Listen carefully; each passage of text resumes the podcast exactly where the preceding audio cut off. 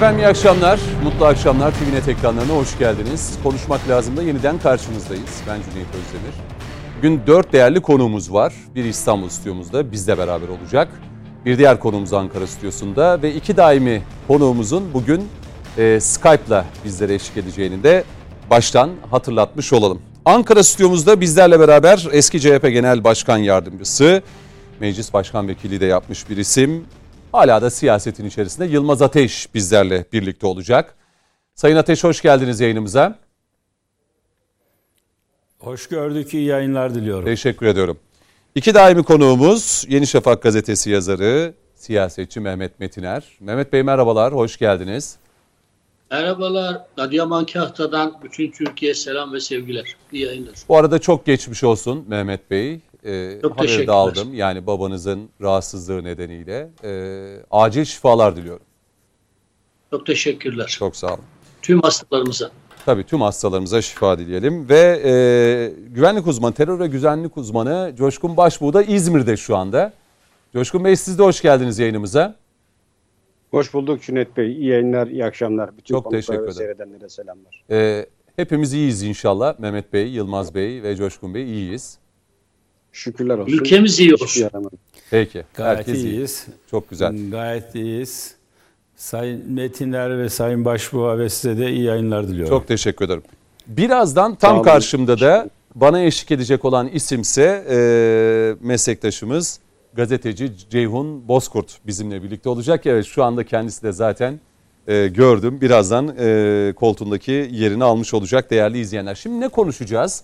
E, özellikle Millet İttifakı'nda bir imtihan, bir sınav, bir HDP sınavının olacağı aşikar. Çünkü şu son bir hafta içerisinde peş peşe gelen açıklamalar var. Belki hatırlatma adına izleyicilerimiz için de şöyle söyleyelim. Ee, CHP bir çözüm süreci başlatmak istiyor belki bilemiyoruz ama e, aslında tartışma şöyle başlamıştı. CHP 22 soru ve 22 cevaptan oluşan e, CHP'nin Türkiye'nin Kürt sorununa bakışı çözüm çerçevesi başlıklı bir belgede çözümün adresini e, meclis olarak gösteriyordu. Genel Başkan Kemal Kılıçdaroğlu daha sonra HDP'yi işaret etmişti. HDP bu mesajı aldı. HDP'de bulunan siyasilerden Sezai Temelli e, muhatabın İmralı olduğunu e, işaret etti. E, sonrasında e, Genel Başkan Kılıçdaroğlu biraz çark etti ve tekrar tek adresin meclis olduğunu belirtti. Bu arada tutuklu olan eski eş genel başkan Selahattin Demirtaş'ın da cezaevinden bir açıklaması oldu. O da aynı şekilde çözüm adresinin yeri muhatabın Türkiye Büyük Millet Meclisi olduğunu belirtmiş oldu. Şimdi ben hem e, Mehmet Bey'den hem de Coşkun Bey'den ev sahibiyiz biz. Misafirimiz Yılmaz Ateş'le başlamak istiyorum. Yılmaz Bey sizle başlayalım isterseniz. Ee, bir HDP sınavı olduğu aşikar ama bir muhatap sorunu da var. Şu son 4-5 gün içerisinde bu Kılıçdaroğlu'ndan, Sezai Temelli'den, e, aynı şekilde e, Selahattin Demirtaş'tan gelen açıklamalar, hatta İyi Parti adına HDP'yi de meşrulaştırma e, çerçevesinde Musavat Dervişoğlu'nun da bir değerlendirmesi oldu. Bir sınav, bir imtihandan geçiyor Millet İttifakı. Siz nasıl görüyorsunuz bu muhatap konusunu? Buyurun, siz de başlıyorum. Ee, tabii e, Sayın Kılıçdaroğlu Türkiye kamuoyuna bir açıklamada bulundu. Bu açıklama e, bir e, belgesel niteliği e, taşıyan e, bir e, program e, yapıyor. İlk programı bildiğiniz gibi Cumhuriyet Halk Partisi'nin tarihine yönelikti, geçmişine yönelikti. E, hemen hemen e, Atatürk hariç Cumhuriyet Halk Partisi'nin e, İsmet İnönü, Bülent Ecevit, e, Deniz Baykal, Hikmet Çetin, Murat Karayalçın gibi bütün genel başkanları kapsayan bir e, eleştiri vardı Erdal Ünlü de dahil olmak üzere. O kamuoyunda çok büyük tepki e, almıştı. Parti kamuoyunda da e, çok tepki almıştı. Şimdi Sayın Kılıçdaroğlu e, bir de Kürt açılımıyla e, ilgili e, bir e, sorunu çözeceğim e, dedi. E, tabii e, şimdi Cumhuriyet Halk Partisi'nin bu e, Kürt sorununa e, nasıl baktığı programında var. Bir de nasıl bir çözümse Güneydoğu, Doğu Anadolu'daki sorunlar neyse onu da daha Cumhuriyet Halk Partisi yokken 1989'da Cumhuriyet Halk Partisi'nin meşhur Doğu ve Güneydoğu sorunlarına bakış ve çözüm önerileri e, kitapçığı var. Onu da e, getirdim. Meşhur bir rapor. O zaman çok büyük yankı uyandırmıştı kamuoyunda. Orada mesela bu soruna bizim Güneydoğu sorununa, Doğu Anadolu sorununa, isterseniz Kürt sorunu diyelim, sorunlarının ne olduğunu tek tek belirlemiştik. Ve bunlara ilişkin çözüm önerilerimizi de sunmuştuk. Şimdi e, Cumhuriyet Halk Partisi'nin programı da burada. Programda da yine bu soruna nasıl baktığımızı, etnisitenin her e, Türkiye'nin bir zenginliği olduğunu, e, Türk milleti kelimesinin e, bizim 1924 anayasamızda da tarifi var. Orada yanılmıyorsam 88. maddede Mustafa Kemal Atatürk'ün tam değişik konmuş anayasa maddesine diyor ki Türkiye'yi e, kuran e, halka Türk milleti Türkiye e, Cumhuriyeti diyor. devletini kuran Biz, e, ahaliye Türk milleti denir. E, e, işte halk o zaman ahaliydi, e, e, milleti denir diyor. Yani bizim e, bu kavramı biz eşit yurttaşlık eşit yurttaşlık düzeyinde eşit haklara sahip bir terim olarak kullanıyoruz. E, Sayın Kılıçdaroğlu'nun e, söylediği söylemler, get- dile getirdiği şuradan e, bakmak gerekirse birincisi Parlamento çözer diyor. Adres parlamentodur. Peki Sayın Kılıçdaroğlu'na tamam hadi sizin dediğinizi yapalım. Parlamentoya ne sunuyorsunuz dediğiniz zaman ortada herhangi bir metin yok. Herhangi bir e, öneri yok ama orada çözelim diyor. Kaldı ki e, Sayın Kılıçdaroğlu'na göre de bana göre de sade bir üyeye göre de diğer yetkili organlara göre de ayrı ayrı Cumhuriyet Halk Partisi yoktur. Bir tane Cumhuriyet Halk Partisi vardır. O Cumhuriyet Halk Partisi de programı ve tüzüğünde belirlenen Cumhuriyet Halk Partisi'dir. Şimdi böyle sağlıklı bir altyapı oluşturmadan sadece e, böyle kamuoyunu etkilemek e, gibi e, sorunlara değinmek doğrusu bir parti ciddiyetiyle de bir genel başkan ciddiyetiyle de ben doğrusu bağdaştıramıyorum. Tabii bu zaman da çok önemli. Diğer e, konuklarınızın da zamanını almamak için e, belki ilerideki dakikalarda Tabii daha geniş açacağız. Ama bunu doğrusu doğrusu ne olduğunu ne olduğunu ortaya koyması lazım. Bunun kamuoyunda e, neyse sorunu Mesela tartışılması Yılmaz Bey e, şöyle lazım. sorsam- Ama bunu duyamıyoruz. Şöyle sorsam, CHP Evet. neyi çözecek? Yani e, AK Parti ve Sayın Cumhurbaşkanı Erdoğan e, o dönem çok önemli bir siyasi karar almıştı. Bir çözüm süreci. Adeta taşın altına elini değil, bedenini koyarak böyle bir e, sorumluluk almış. Turgut Özal döneminde de bu sorumluluk devlet tarafından alınmıştı. E, ve burada iyi niyetli davranmayan hem HDP hem PKK hem Kandil ve bunları destekleyen e, dışarıdaki küresel güçlerle birlikte e, Türkiye Cumhuriyeti'ne karşı adeta bir savaş ilan edilmişti. İşte o hendekten tutun da işte silahlanma, şehirlerimizi adeta işgal etme girişimi, o süreci yaşamıştık. Yüzlerce şehidimiz vardı. Dolayısıyla devlet de bunu gördü ve artık terörü yerinde ve sınırın içinde ve ötesinde e, imha etme ve temizleme adına bir e, karar aldı. Ve e, bunu kararlılıkla da devam ettiriyor. Dolayısıyla soracağım yani CHP neyi çözebilecek? E, çözülemeyen ne kaldı diye sorsam ne cevap verirsiniz? Şimdi ben detaya girmek istemedim. Diğer e, beyefendilerin Yok, yok. de zamanını almamak için ama döneceğim. Zamanımız Size var, konuyu zamanımız açınca var. ben o zaman söyleyeyim. E, şimdi e, bu sorun tabii bu sorun e, bir darbelerin getirdiği bir sorun. 12 Eylül'de yani Amerika'nın bizim çocuklar dediği kadronun darbe yapmasından sonra bildiğiniz gibi Türkiye'de e, ana dil e, yasaklandı. Hatta ben o tarihlerde e, haftalık Yankı Dergisi'nin yazı şeri müdürüydüm. Orada biz e, tabii sık yönetim savcılarına hedef olmamak için kullanılan kelimeleri daha iyi dikkat ederdik. Eğer Kürtçe kelimeyi mesela koymamaya özen gösterirdik. E, o dönem ana dilde konuşmak yasaktı. Türk Kürtçe türkü söylemek yasaktı. e, zılgıt çekmek yasaktı. E, tıpkı e, kılık, üniversitede yaratılan o kılık kıyafet sorunu gibi bir de 12 Eylül darbecileri Türkiye'nin başına böyle bir e, bela getirdiler. Ayrıca o tarihte, o tarihte yine yaşayan arkadaşlarımız çok iyi anımsayacaktır ve okuyanlar e, olağanüstü hal yasası e, müthiş bir e, şey, hak ve özgürlükleri budayan bir e, e, yasaydı.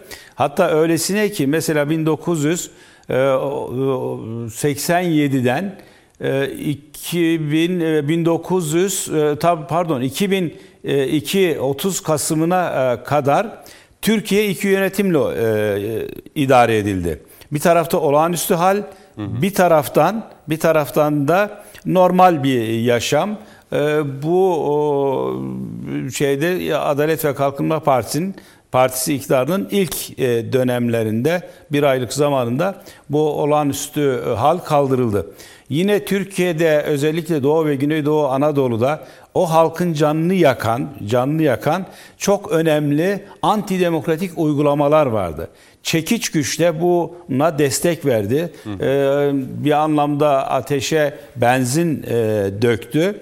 Çok ilginçtir. Ee, o e, olağanüstü çekiç gücü de e, en son e, Sayın Erbakan'ın başbakan olduğu dönemde kaldırıldı. Ben de o dönem milletvekiliydim yine.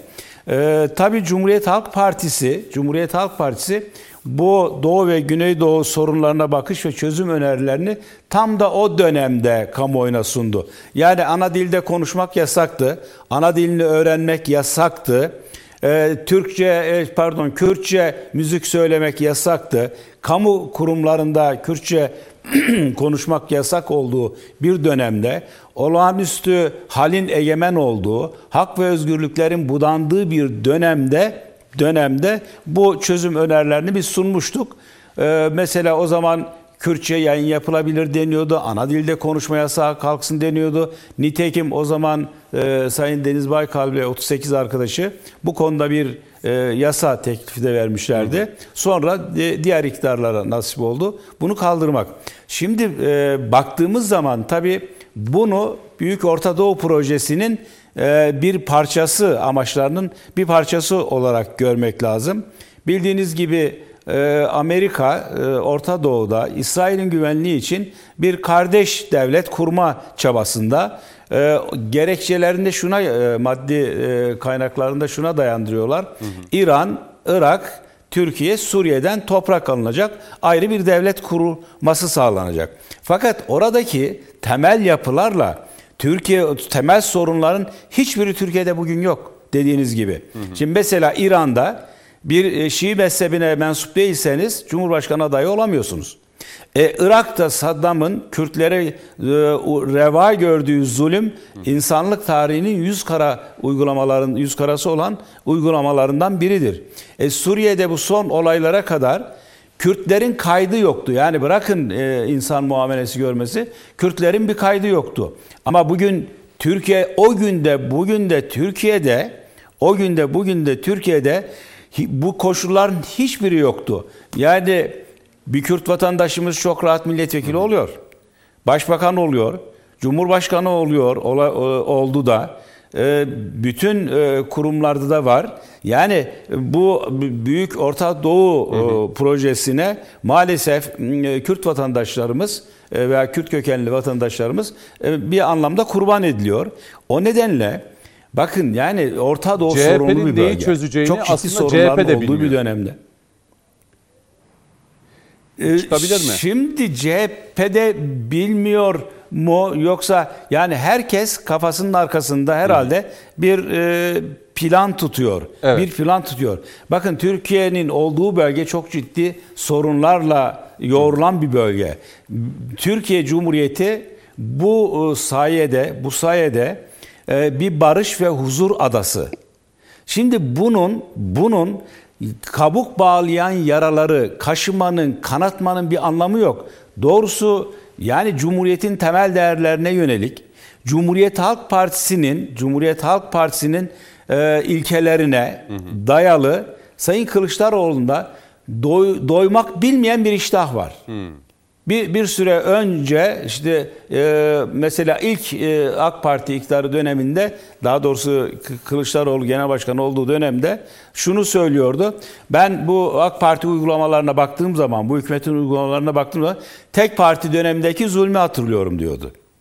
Arkasından arkasından genel başkanlara hakaret etti. Hı hı. Bir süre önce hatırlarsanız Çerkes derneklerinin temsillerini bizzat kendisi davet etti genel merkeze. Onlara e, yani çer, efendim işte biz Çerkezce'de ana dilde eğitim yapalım. Çerkez Ethem'in kabrinde getirelim. İade itibar e, da bulunalım. E, Türkiye'nin bir değeridir deyip yani ortalığı karıştırmanın, kabuk bağlayan yaraların bu kadar kanatılmasının Cumhuriyet Peki. Halk Partisi ile de bağdaştırmak mümkün değil. Bu anlayış da zaten Cumhuriyet Halk Partisi'nin değil, Sayın Kılıçdaroğlu ve ithal yöneticilerinin, birkaç ithal yöneticinin Türkiye'nin başına sarmak istediği e, bir sorun gibi e, Peki, görünüyor. Devam edeceğiz. Ayrıca dile getirildiği dönemde izin verirseniz onu Tabii. da şey yapayım. Dile getirdiği dönem de çok manidar bir dönem.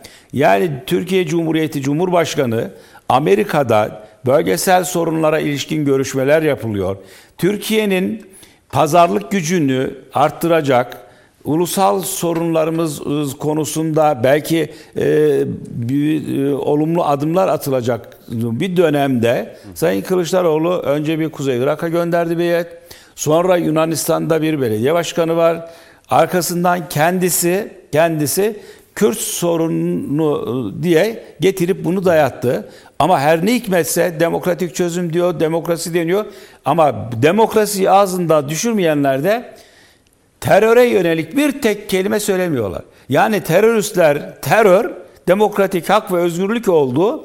Teröre karşı kendi milletini, kendi ulusunu, kendi devletini koruyanlar evet. antidemokratik oldu. O nedenle böyle bir talihsiz e, dönem de ama bu geldi. Cumhuriyet Halk Partisi'nin tavrı değil, değil, değil. Bu e, Sayın Kılıçdaroğlu ve ithal olan birkaç yöneticinin ürünü. Peki. Teşekkür ederim. Ee, belki yine Mavi bu, bir tur daha yapacağız. Buna. Bir, tur, bir, bir tur daha yapacağız mutlaka. Sayın Mehmet Metrin'e döneceğim. Yılmaz Ateş'in dediği gibi yani bir Barzani Kuzey Irak ziyareti, işte Ekrem İmamoğlu'nun Miçotakis'te görüşmesi, aynı zamanla içerisinde işte bu yeniden Kürt sorununu biz çözeceğiz diye HDP'yi, meclisi, HDP'nin kandili muhatap olarak göstermesi Hadi bir şey daha ekleyeyim. Barış arkadaşın da işte e, Esed'in e, Kılıçdaroğlu'nu bu Suriye mülteci göçmen konusunu görüşmek için Şam'a davet ettiğini iddia etti. Bu bu da e, çok konuşuldu bugün.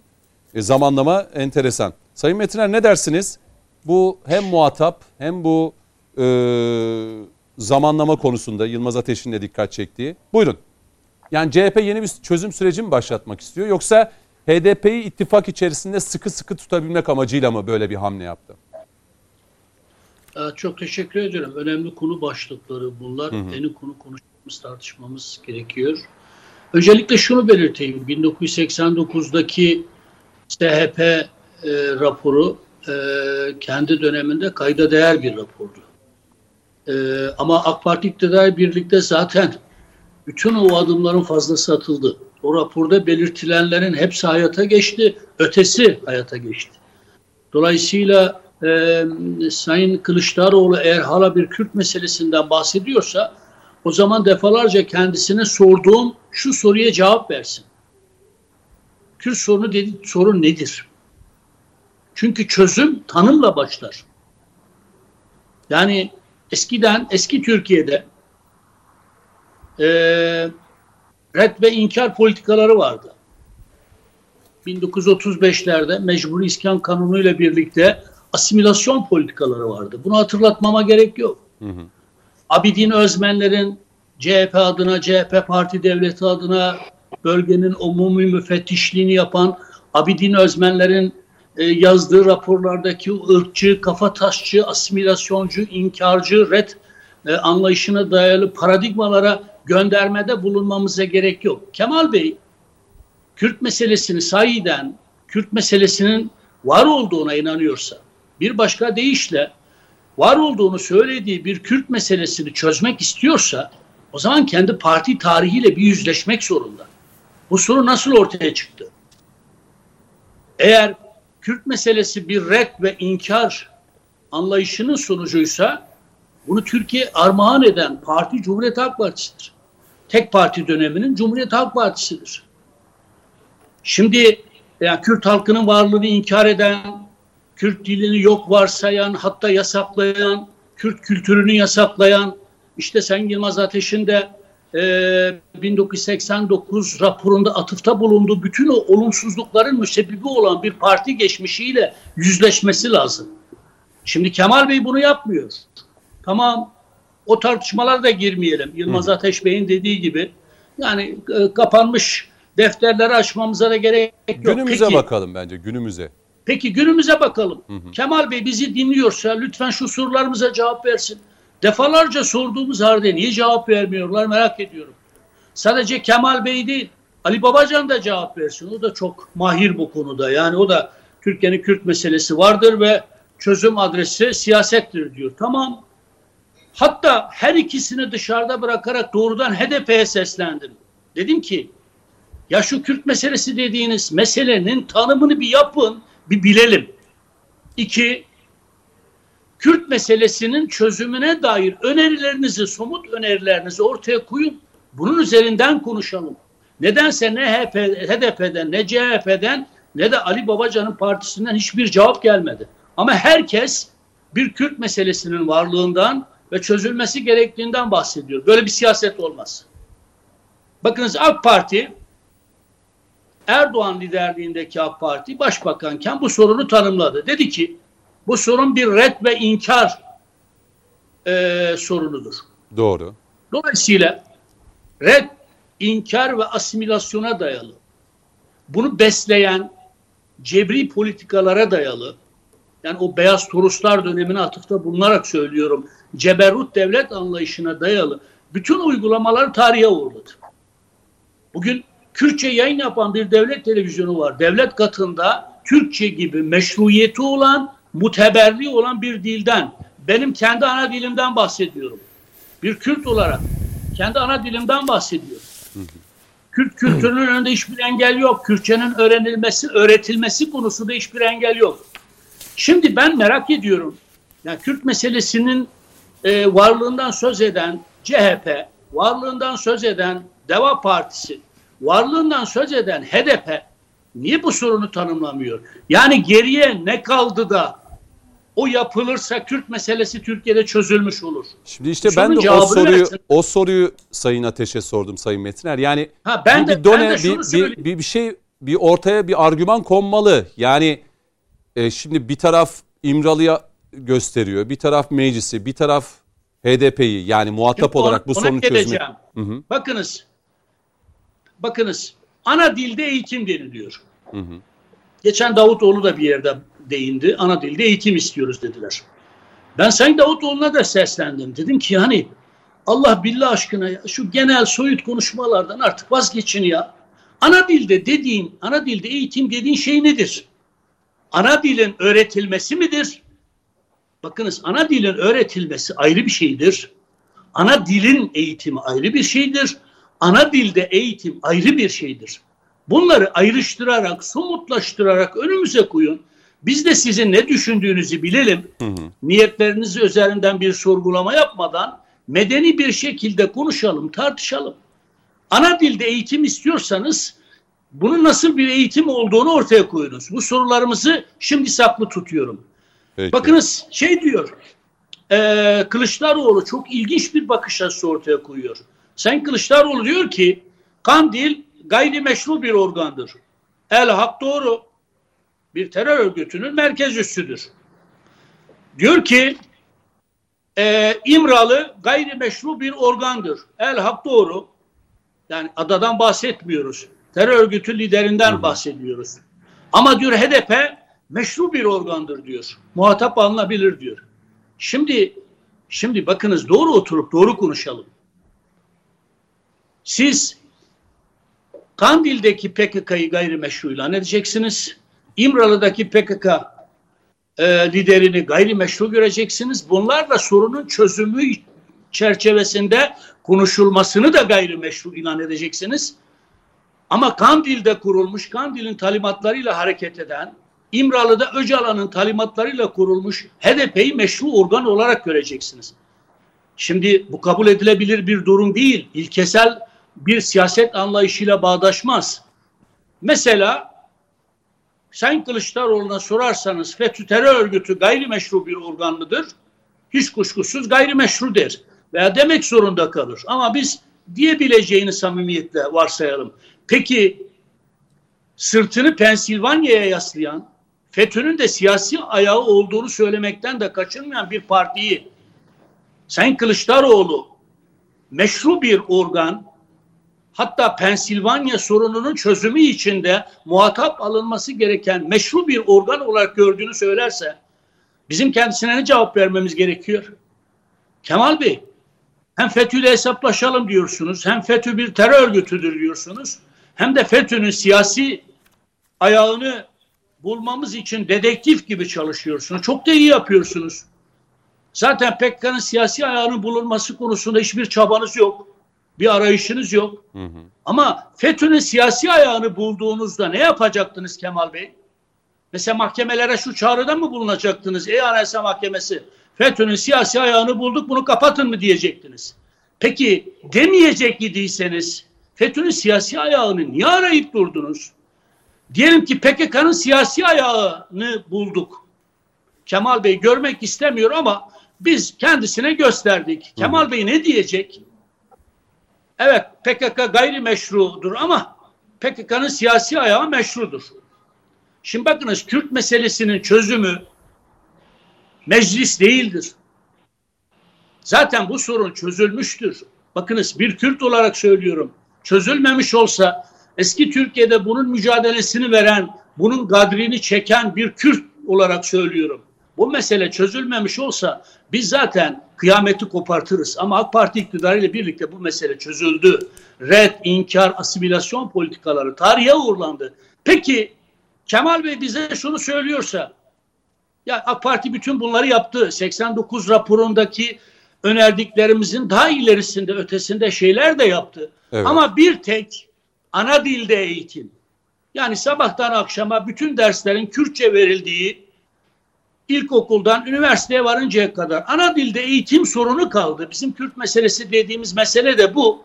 Bunu da çözersek Türkiye'de mesele kalmaz diyorsa evet. o zaman kendisine şu cevabı verin bir siyasetçi olarak. Kemal Bey bunun bunun adresi meclis değil ki. Bunun için HDP'yi muhatap almanıza da gerek yok ki. Zaten ilan edersiniz ikna edersiniz. İktidara geldiğinizde de bunu yaparsınız. Bunun için mecliste komisyonlar kurulmasına, HDP'nin muhatap alınmasına gerek yok ki. Bak ne zaman ne zaman meclis çözüm adresi olur biliyor musunuz? Buyurun onu da alayım. PKK terör sorununu PKK terör sorununu sonlandırmak için bütün siyasal partilerin elini taşın altına koymasını beklersiniz. Biz mecliste bunu yaptık. Çözüm süreci dediğimiz süreçte CHP lideri Kılıçdaroğlu partisiyle beraber buna karşı çıktı. Evet. Buna karşı çıktı. Bakınız İmrali ile konuşmak gayrimeşrudur dedi. Kandil'le konuşmak gayrimeşrudur dedi. HDP'nin muhatap alınması gayrimeşrudur dedi. Şimdi o zaman sormak lazım. Kemal Bey, ana dilde eğitim için meclisi, görevi meclise havale etmenize gerek yok. Bu meclisin işi değildir. Siz iktidara gelirsiniz. Mecliste kanun yaparsınız, anayasa değişikliği yaparsınız. Kendiniz yaparsınız bunu zaten. Bu işi meclise havale etmenize gerek yok. Ama Kemal Bey Kürt sorununun bir PKK terör sorunu olduğunu varsayarak sorunu meclise havale etmek istiyorsa Peki. o zaman kendisine şunu soruyoruz. Bu sorunun cevabını versin. PKK terör sorununu çözmek istiyorsa bir başka deyişle PKK'yı silahlarda silahtan arındırmak istiyorsa kiminle konuşacak? Eğer HDP PKK'yı ikna edebilecek kudrette bir parti ise kendisinin gayrimeşru gördüğü bir işlemi HDP'ye niye fatura ediyor? Ben görüşmem sen git görüş ikna et gel bu sorun çözülsün. Peki HDP'yi PKK konusunda bu kadar ayrıcalıklı kılan özelliği ne? PKK'nın siyasi ayağı değilse PKK'yı nasıl ikna edebilir? Onun için çelişkilerle dolu ne söylediği bir tur daha yapacağız Mehmet Metin. Burada hı hı. Bay Demirtaş'a da bir sözüm var. Buyurun. dinleyen Kürt kardeşlerime, Kürt vatandaşlarıma sesleniyorum. Biz çözüm süreci başlattığımızda Bay Demirtaş çözümün adresi İmralı'dır diyordu. Öcalan'dır diyordu. Kandil'dir diyordu. Şimdi niye Kandil'e, Öcalan'a hiçbir göndermede bulunmadan Hı hı. Sadece ve yalnızca muhatap Kılıçdaroğlu'nun dediği gibi HDP ve meclistir diyor. Son bir cümle. Alayım onu. Öcalan'ı. Öcalan'ı Amerika getirdi, Türkiye teslim etti, İmralı'ya koydu. Şimdi aynı Amerika Suriye'nin kuzeyinde, Kandil'de Amerika'nın patronluğunu yapıyor. Paradoksa bakınız.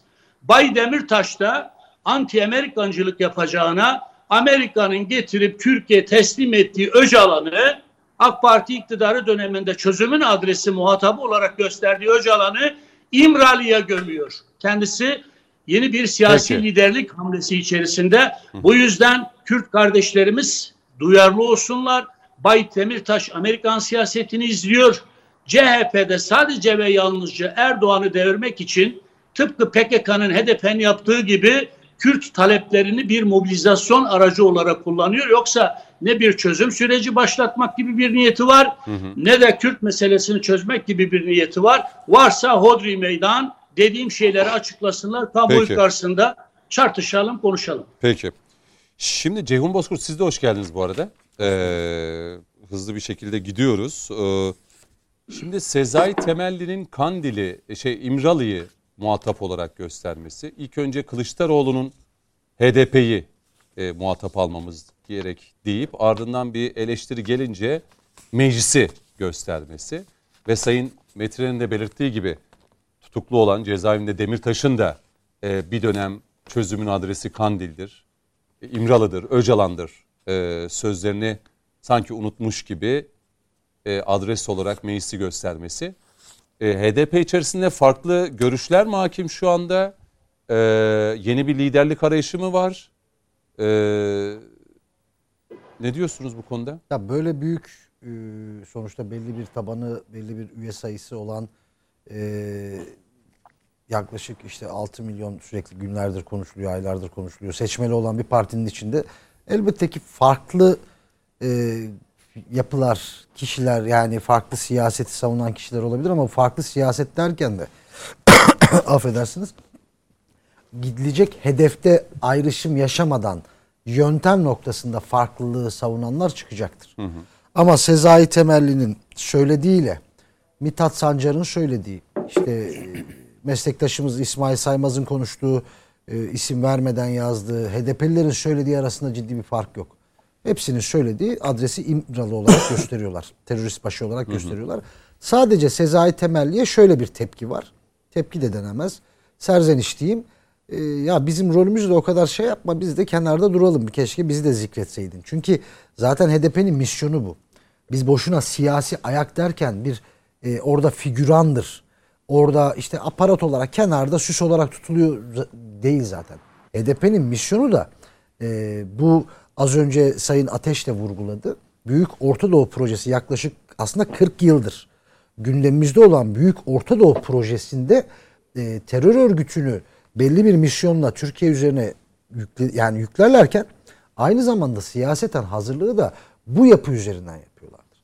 Sayın Metiner açıkladı. Aynen katılıyorum. Türkiye'de Kürt sorunu çünkü yani oraya geleceğim zaten. Oradan bağlayacağım. Türkiye'de çünkü Kürt sorunu demokratik haklar açısından çözülmüştür. Bugün Diyarbakır'daki, Hakkari'deki, Şırnak'taki, Muş'taki, Bitlis'teki herhangi bir yerdeki Kürt kökenli yurttaşımızla diğer coğrafyalarımızdaki, illerimizdeki yurttaşlarımız arasında temel sorunlar açısından hiçbir fark yoktur.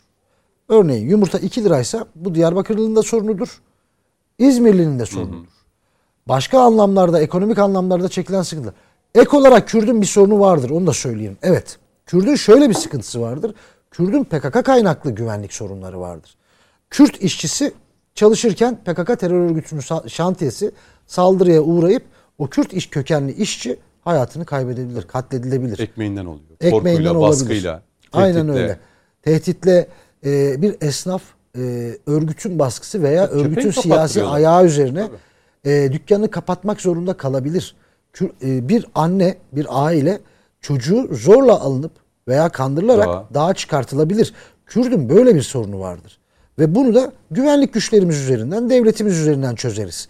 Ve devletimiz şu an bunu yapıyor. Türkiye Cumhuriyeti Devleti 2015'ten itibaren uyguladığı o konsept değişikliğiyle. Çünkü e, yani şu söyleniyor. Şimdi bir meşruluk tartışması da var. Devlet 2015'e kadar belli bir alana kadar bir çizgi çizdi. Dedi ki ben buraya kadar bir sınır koyuyorum. Buraya kadar ilerleyebilirim. Yöntem noktasında bizlerin de eleştirisi oldu. Çok ciddi eleştirilerimiz oldu. Ee, aslında herkesin fikri aynıydı. Terörün bitmesi. Ama yöntem noktasında dediğim bir şeyler vardı ama devlet bir sınır çizdi ve oraya kadar e, bir müsamaha gösterdi. E, baktığımız zaman karşı taraf iyi niyetli mi yaklaştı? Yaklaşmadı. Şimdi birçok noktaya bakıyoruz. Şimdi o yüzden en başta Sayın Kılıçdaroğlu'nun şunu açıklaması lazım. Kürt sorunu nedir? Şimdi 22 soru 22 cevap diye bir metin hazırlamışlardı. Ben onlara da baktım. Hatta bugünlerde tekrar baktım. 22 soru 22 cevap değil mi? Tabii tabii e, o ilk e, yap- e, açıkladıkları dönemde bakmıştım. Notlarım vardı. Yine bugün de baktım, kontrol ettim. Dün de bugün de baktım, kontrol ettim. Cümlelere bakıyoruz. İşte güvenlikçi yaklaşımla olmaz diyor. Şimdi güvenlikçi yaklaşım dediğine askeri operasyonlar, e, AK Parti polisimizin operasyonları. Aynen. Şimdi 24 Temmuz 2015 itibariyle başlayan süreç bir anlamda PKK terör örgütünü askeri olarak ciddi bir şekilde ezdi. Önce şehir işlerinde ezdi. Kırsalla beraber Türkiye içinde. Bağlantılı olarak sınır ötesinde yani örgüte e, bir cephe gerisi bırakmadı. Cephe gerisini de ezmeye başladı. Bugün Irak'ta, Suriye'de. Yuvasına inine kadar. Yani aynen Hendeğine gömdük, mağarasına gömdük, e, Suriye'sinde gömdük, Irak'ta gömdük. Bunları oraya gömdük bu teröristleri. Şimdi e, bunu e, güvenlikçi yaklaşım diyerek küçümsemek ben açık söyleyeyim aynı yazıları ben 2010 öncesi o ilk eleştirdiğimiz süreç döneminde Taraf Gazetesi denen bugün ne olduğu çok iyi bil- bilinen gazetede okuyordum aynı yaklaşımdaki aynı ifadeleri. Benzer ifadeleri. Kılıçdaroğlu'na bir sufle mi geldi Ceyhun Bozkurt?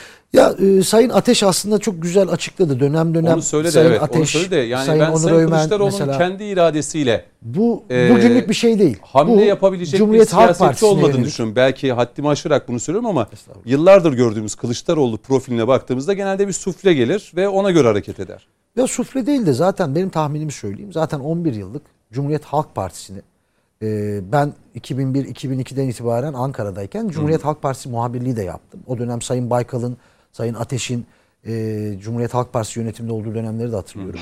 E, şimdi ben o dönemdeki CHP ile bugünkü CHP'yi 2010 sonrası CHP'yi karşılaştırdığımda da e, zaten bugüne gelineceği çok netti. Yani o Şimdi- gün aday olmayacağım deyip daha sonra kulağına ne geldiyse aday olan Kılıçdaroğlu'nun Yani o siyasi aday olmayacağım demesi çizgisi şeydi. aslında bu yani. sözleri söylememize Tabii. gerekçe. Tabii. Yani Cumhuriyet Halk Partisi'nin şimdi bir kuruluş kodları var. Hep bunu vurguluyoruz. Kuruluş kodlarının temeli zaten bugün amblemindeki Ne o altı amaçlıyor? Yani şöyle söyleyeyim. HDP'ye bir kapatma davası da açılmış. Yani bu süreç devam ediyor. Tam da böyle hani İmralı Kandil artık bitmiş. Terör örgütünün şu anda sözde elebaşları e, dünyaya e, o güçlere kendine destek verenlere yalvarıyor. İşte Tabii. artık Türkiye Cumhuriyeti bu operasyonlara son versin bittik mahvolduk işte vesaire.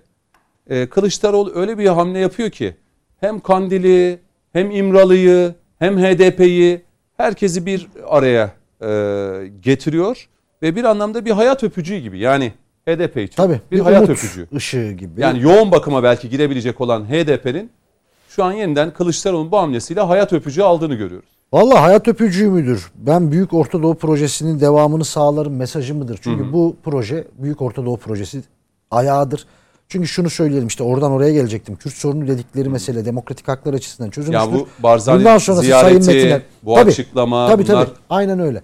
Barzani e, bugün Türkiye Cumhuriyeti Devleti'nin gücü sayesinde, o az, az önce söylediğimiz operasyonlar sayesinde dönem dönem gergin ilişkiler yaşadığımız bölgesel yönetim Türkiye'nin Irak'taki o PKK'ya yönelik operasyonlarına ki Türkiye'nin merkezi o Bağdat yönetimiyle de yoğun iletişim var ve doğru olan da budur zaten. Bir ülkenin başkentiyle de görüşürsün. Aynı zamanda sistemine göre yerel bölgesinde yani yereldeki e, unsurlarla da görüşürsün. E, Barzani ile de bu çerçevede iletişimimiz var ve PKK zaten e, bu e, gerek Bağdat gerek Erbil ile Türkiye arasındaki iletişimle gerçekleşen operasyonlardan dolayı çok ciddi bunu almış durumda bir bilgi de paylaşayım. Suriye'den Irak'a militan sevkiyatı yapılıyor şu an. Irak'ta o kadar sıkıştılar. Yani PYD terör örgütü şu an PKK terör örgütüne militan Destek gönderiyor, destek için. gönderiyor. Çünkü Irak'ta boğulmuş durumdalar. Örgüt bu kadar Bağdat'a, e, Erbil'e tepkiliyken Cumhuriyet Halk Partisi yönetiminde gitmesi şimdi arka arkaya bu açıklamalar da insanı şu açıdan şüpheye düşürüyor. Acaba çünkü örgütün yayın organlarında her gün deyim yerindeyse Barzani yönetimine hakaretler ediliyor yani. Sert bir şekilde e, yazılar yazılıyor. Acaba e, Cumhuriyet Halk Partisi e, Erbil'e ya biraz baskıyı kısın demeye mi gitti? Aracı olmaya mı gitti diye insan sor ki Cumhuriyet Halk Partisi de demek istemiyorum çünkü Cumhuriyet Halk Partisi ile gönül bağı olan insanların bir. Ben bir tanesiyim ben. Aileden Cumhuriyet Halk Partili e, Mustafa Kemal Atatürk'e hassasiyeti olan bir insanım. Yılmaz Bey de Şimdi o mesela yüzden CHP'li yeni CHP demek daha Hı, mantıklı yeni çünkü CHP. kendi tanımları o aslında. O yüzden az önce onu söyledim. Sayın Ateş de vurguladı. Şimdi ben 2010'dan sonra Cumhuriyet Halk bakın 2013'teki çözüm sürecine Cumhuriyet mevcut Cumhuriyet Halk Partisi yönetimi Sayın Kılıçdaroğlu yönetimi karşı çıkmadı. Sadece şunu söyledi bizi de sürecin içine sokun dedi. Sayın Ateş çok iyi hatırlar. Sayın Metiner de hatırlar. 2010 öncesi o ilk sürece e, Sayın Baykal'ın yönetimindeki Cumhuriyet Halk Partisi'nin eleştirileri çok netti. Çok temelden eleştiriler yapıyordu. Yani bizi de sürecin içine sokun diye bir şey söylüyor. Ama Sayın Kılıçdaroğlu bakın o dönemde meclisi işaret ettik ki o dönem Sayın Onur Övmen'in çok ilginç bir uyarısı vardı. Neydi çok o? önemliydi. Sayın Kılıçdaroğlu o dönem mecliste konuşulsun deyince şunu söyledi Sayın Onur Övmen. Dedi ki bu iş yürütmenin işidir dedi. Terörle mücadeleyi yürütme yapar dedi. Elbette ki ortak akla dayanan çözümleri dikkate alır ama bu iş yürütmenin yapacağı iştir dedi. Mecliste bu iş konuşulursa terör örgütünün talepleri Gazi Meclis'in Ya, işte o çok- kürsüsünden dile getirilmeye başlanır dedi. Yani bu çok önemli Doğru, bir uyarıydı. Şimdi doğru. meclis ısrarla meclis denmesine bu çerçevede de bakmak lazım ki bu arada o İmralı'da HDP heyetiyle ki e, Sayın Kılıçdaroğlu az önce Sayın Metiner de e, biraz vurgu yaptı. O giriş yaptı. O önemli. HDP'yi meşru organ olarak görüyor. İmralı'yı kabul etmiyoruz diyor. E HDP'nin kuruluş sürecinde İmralı'daki BDP heyetiyle yaptığı görüşmelere baksın. HDP nasıl kurulmuş? Ona baksın. Hangi talimatlarla Tutanakları onlar da Doğru. yayınladılar. Yani meşru dediği, gayrimeşru saydığı İmralı'nın Adını bile, adını bile Öcalan'ın koyduğu, Adını bile Öcalan'ın koyduğu bir- Evet. bizzat İmralı'da belirlediği bir partidir HDP. Aynen. Yani bu çerçevede Gazi Meclis'e geldiği anda ve bu süreci dayatırsanız Gazi Meclis'in kürsüsünden şu talepler dile getirilecek. Az önce Sayın Metiner biraz giriş yaptı. Ana dilde eğitim. Bakın ana dilde eğitimin. Şimdi ana dil eğitimiyle ana dilde eğitim hakikaten çok farklıdır. Şimdi ana dil eğitimi şu an Türkiye'de çok özgürdür. İsteyen istediği yerde ana dilini öğrenebilecek şeyler vardı. kurslar var. Çok özgürce giderler. Türkçe üniversitelerde eğitim, Türkiye Cumhuriyeti bölümler Devleti'nin açıldı biliyorsunuz. Bölümler açıldı üniversitelerde. Ne kadar ilgi oldu bilemiyorum ama yani kurslar var. Evet. İstediğimiz yere gidelim. Bakın ama ana dilde eğitimin şöyle bir riski var. Diyelim ki ilkokuldan başladınız. Şimdi ilkokulda ana dil eğitimi verdiğiniz, e, ana dilde eğitim verdiğiniz çocuk ortaokulda nasıl Türkçe'ye dönecek? E, ortaokula da devam edecek. Ondan sonra liseye devam edecek. E, üniversiteye devam edecek ve üniversiteyi bitiren adama şunu söylerler. E, ben hep Kürtçe eğitim aldım. E, iş alanımın da Kürtçe olması lazım. Bu sefer iş yerleri ayrılmaya başladı. Yani bu temelden bir ayrılığın aslında altyapısıdır. Çok masum bir talep gibi gösterilir ama temelden o yüzden eğitim dili e, tek dildir. Diğer diller o zenginliklerimiz. Kürtçe inanılmaz zengin bir dildir. Kültürel dildir, edebiyat dilidir. Diğer alanlarda diğer dillerimiz gibi. Çok güzel bildir. Bu zenginliklerimiz aynı zamanda çocuklarımıza öğretilir. Doğru. Buna hiçbir itiraz yok, hiçbir engel yok şu an bu noktada. Peki. İkinci talep nedir? Yerel yönetimlere yetki devri adı altında özellik ve adım adım federasyona giden. Ki Hendek Barikat'ta bunu denediler. Bu yumuşattılar şimdi. Yerel yönetime e, yetki devri diye yumuşatarak söylüyorlar ama HDP'nin tüzüğünde ve programında e, bu açık açık dillendiriliyor. Özellik de dahil olmak üzere sistem değişikliğinden Yerel. bahsediyor. Yani ulus devletin aslında temelinin sarsılması. Böyle bir şey üniter yapının ve adım adım da ulus devletin PKK her türlü ulus devleti hedef alan bir örgütlenme. HDP de alıyor bu arada onu da söyleyeyim. Y- e, Nisan 2020 parti meclisi toplantısının e, sonuç bildirisinde yazar. Ulus devlet yenilecek, faşizm yenilecek diye. HDP'nin parti meclisinin bildirisi. Şimdi e bu dile getirilecek. E PKK'nın peki formülü nedir? Öcalan'ın yine her şeyinde yazar. Konuşmasında, metninde yazar. KCK sözleşmesinin temeli de budur. O dedikleri Peki. sözde devlet anayasasının. Ee, önce federasyon, sonra adım adım bu süreçte dört devletin sınırlarının esnetilerek, sonra konfederalizm esnetilerek sınırlar ve en sonunda terör örgütünün e, olduğu bir sözde devlet yapılanması. Son talepte aynı zamanda paralel talep öz savunma gücü. Öz savunma gücü dediği ne? Yerel yönetimlerin Yerelde. kendi gücü kim? YDGH denilen militanları biz gördük. İşte onlar PKK militanları. E talepleri bu. Yüce Meclis'in kürsüsünden Bunlar- bunlar, bunlar nasıl? mı dile getirilecek? Devam edeceğim bir tur daha. Hani bu ilk turu bitirmeden Coşkun Başbuğ'a da bir döneyim. Belki onun da ekleyecek e, çok önemli e, e, görüşleri olacaktır. Sayın Başbuğ ne diyorsunuz? Yani e, bu e, CHP'nin hamlesi, zamanlaması, e, verilen karşılıklı mesajlar açıkçası hassas ve dikkatlice izlenmesi gereken bir süreci yaşayacağız galiba. E, yani bu CHP, HDP ki içine Kandil'in, İmran'ın da dahil edildiği.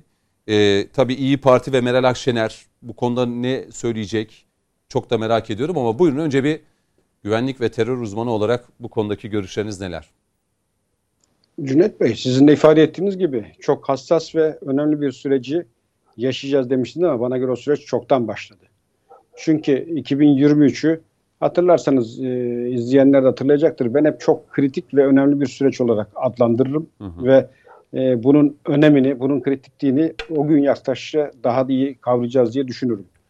Zira bu e, Türkiye Cumhuriyeti tarihindeki en kritik seçimlerden biri olacak E, ve zaten bunun da artık işaretleri başladı.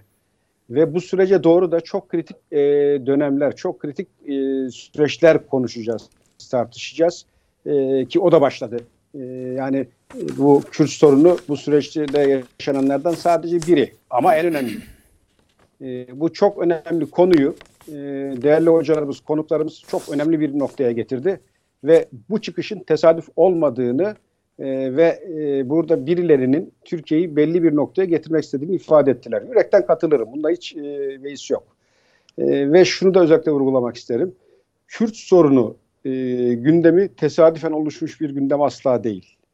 Az önce de ifade ettim. 2023'e bizi götürecek birçok oyun sahnelenmeye başladı. Bu oyunlar içerisinde şu an için oynanan en önemli konu bu Kürt sorunu başlığı. Çünkü birileri tekrar bize o e, daha önce bizim önümüze sunulan pilavı ısıtarak e, gündem oluşturmak gibi bir gayret içerisinde. E, değerli hocalarım çok önemli yerlerden e, dem vurdular ve en önemli e, dem vurulan konu bana göre e, hastalığın teşhisi var ise tırnak içinde söylüyorum. Yani siz herhangi bir doktora gitseniz bir rahatsızlıktan söz etseniz size önce bu rahatsızlığı bir tanımla der. Neren ağrıyor ve nasıl bir rahatsızlık hissediyorsun? E şimdi siz Kürt sorunu derseniz ortada bir sıkıntı vardır. Buyur bu sorunu tarif et dediğinde e, ortada bir tanım yok. Ortada bir başlık yok çünkü ortada bir sorun yok. Burada esas sorun muhalefet sorunu. Esas sorun Sayın Kılıçdaroğlu'nun kendi sorunu. Yani kendi varlığı sorun.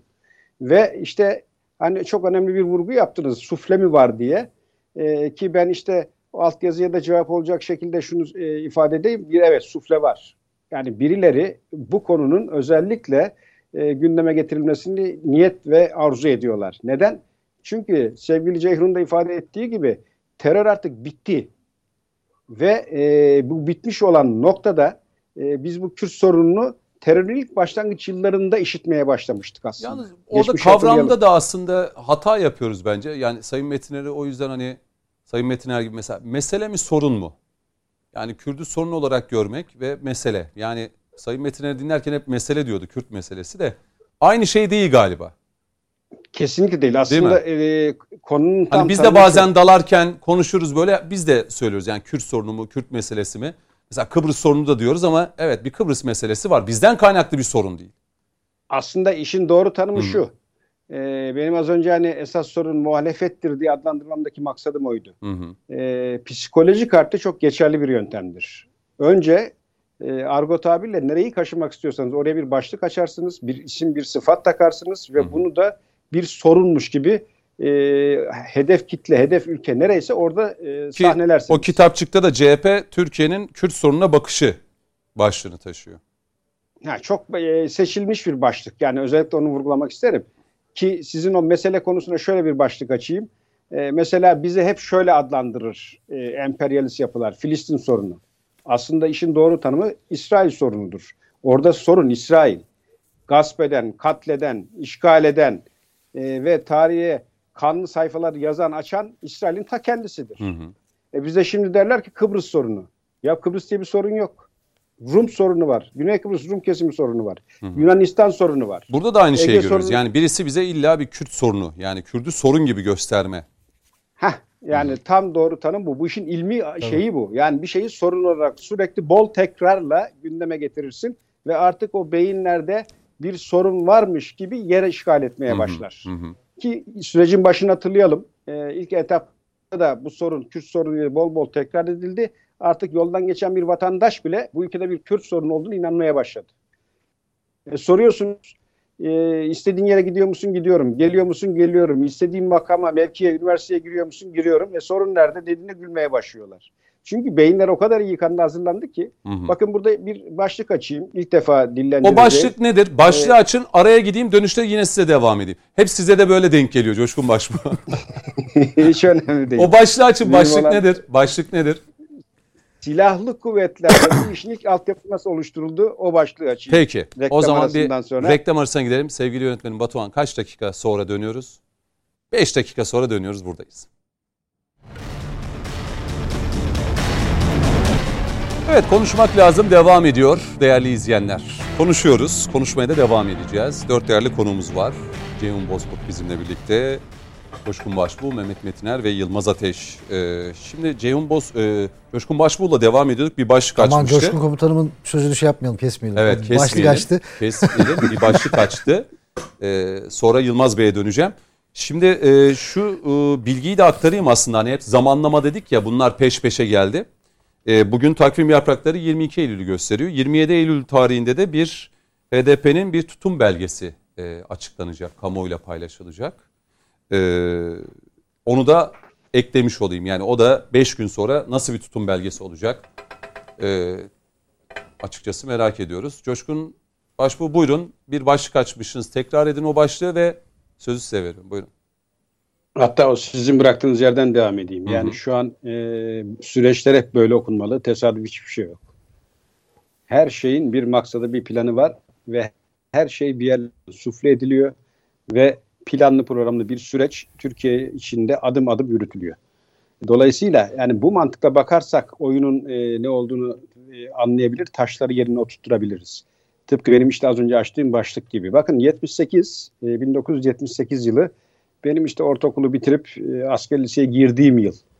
Ve Anadolu'nun bağrından gelen e, işte pırıl pırıl çocuklar. Hepsi de gerçekten e, yani bulunduğu okullarda iyi mevkilerdeki insanlardı. Terörün de tam böyle zirve yaptığı yıllar. 78'den bahsediyoruz. İşte o süreç içerisinde e, daha askeri okula ayağımızı atar atmaz henüz daha çocuğuz. Yani ortaokulu yeni bitirmişiz. E, bir anda e, bize işte gece spor salonuna gitmemiz gerektiği söylendi ve e, faaliyetinde bir konferans olduğu e, adlandırıldı. Hı hı. Bir konferans var, spor salonuna toplanıyor denildi. Ben o gece hiç unutmam. E, spor salonuna doluştuk, bütün okul ve e, karanlık, loş bir ortam ve işte yansılar, o zamanlar Tepegöz dediğimiz e, böyle duvara görüntüyü, metni veren yansı makineleri vardı. Hı. Bunların hazır olduğu bir ortam ve Genelkurmay'dan bir kurmay albay e, gelip işte o konferansı vermek üzere sahnede yerini aldı. Ve şöyle başladı başlık. Türkiye'yi bekleyen tehditleri anlatacağım size dedi. İşte malum 12 Eylül öncesi sağ ve sol işte o örgütler tanıtıldı. Ardından radikal dini örgütlere geçildi. İşte bir takım örgütlerden bahsedildi. Hı hı. Ve son olarak da Kürt sorunu dediler. Kürt tehdidi. Şimdi e, Anadolu'nun her yerinden gelmiş çocuklar var e, o sıralar içerisinde. Konferans bittiğinde büyük bir dikkatle dinledik. Herkes birbirine şu soruyu sordu. Kürt dedi nedir ya? Yani e, bu sorunun esas aslı ne? Kürt ne? İşte o salonda da bize karda yürüyene kart kurt diye bilmediğimizden açıklamak ihtiyacı hissettiler. İşte o karda yürüyen sesin çıkarttığı vesaire tanıta o yıllara ait. Şimdi daha sonra ben yani 84'te ilk e, kurşun atılıyor. Yıl 78 arada 6 senelik bir fark var. İşte e, o dönemde hiç FETÖ'den bahsedilmedi Türkiye'yi bekleyen tehditler içerisinde.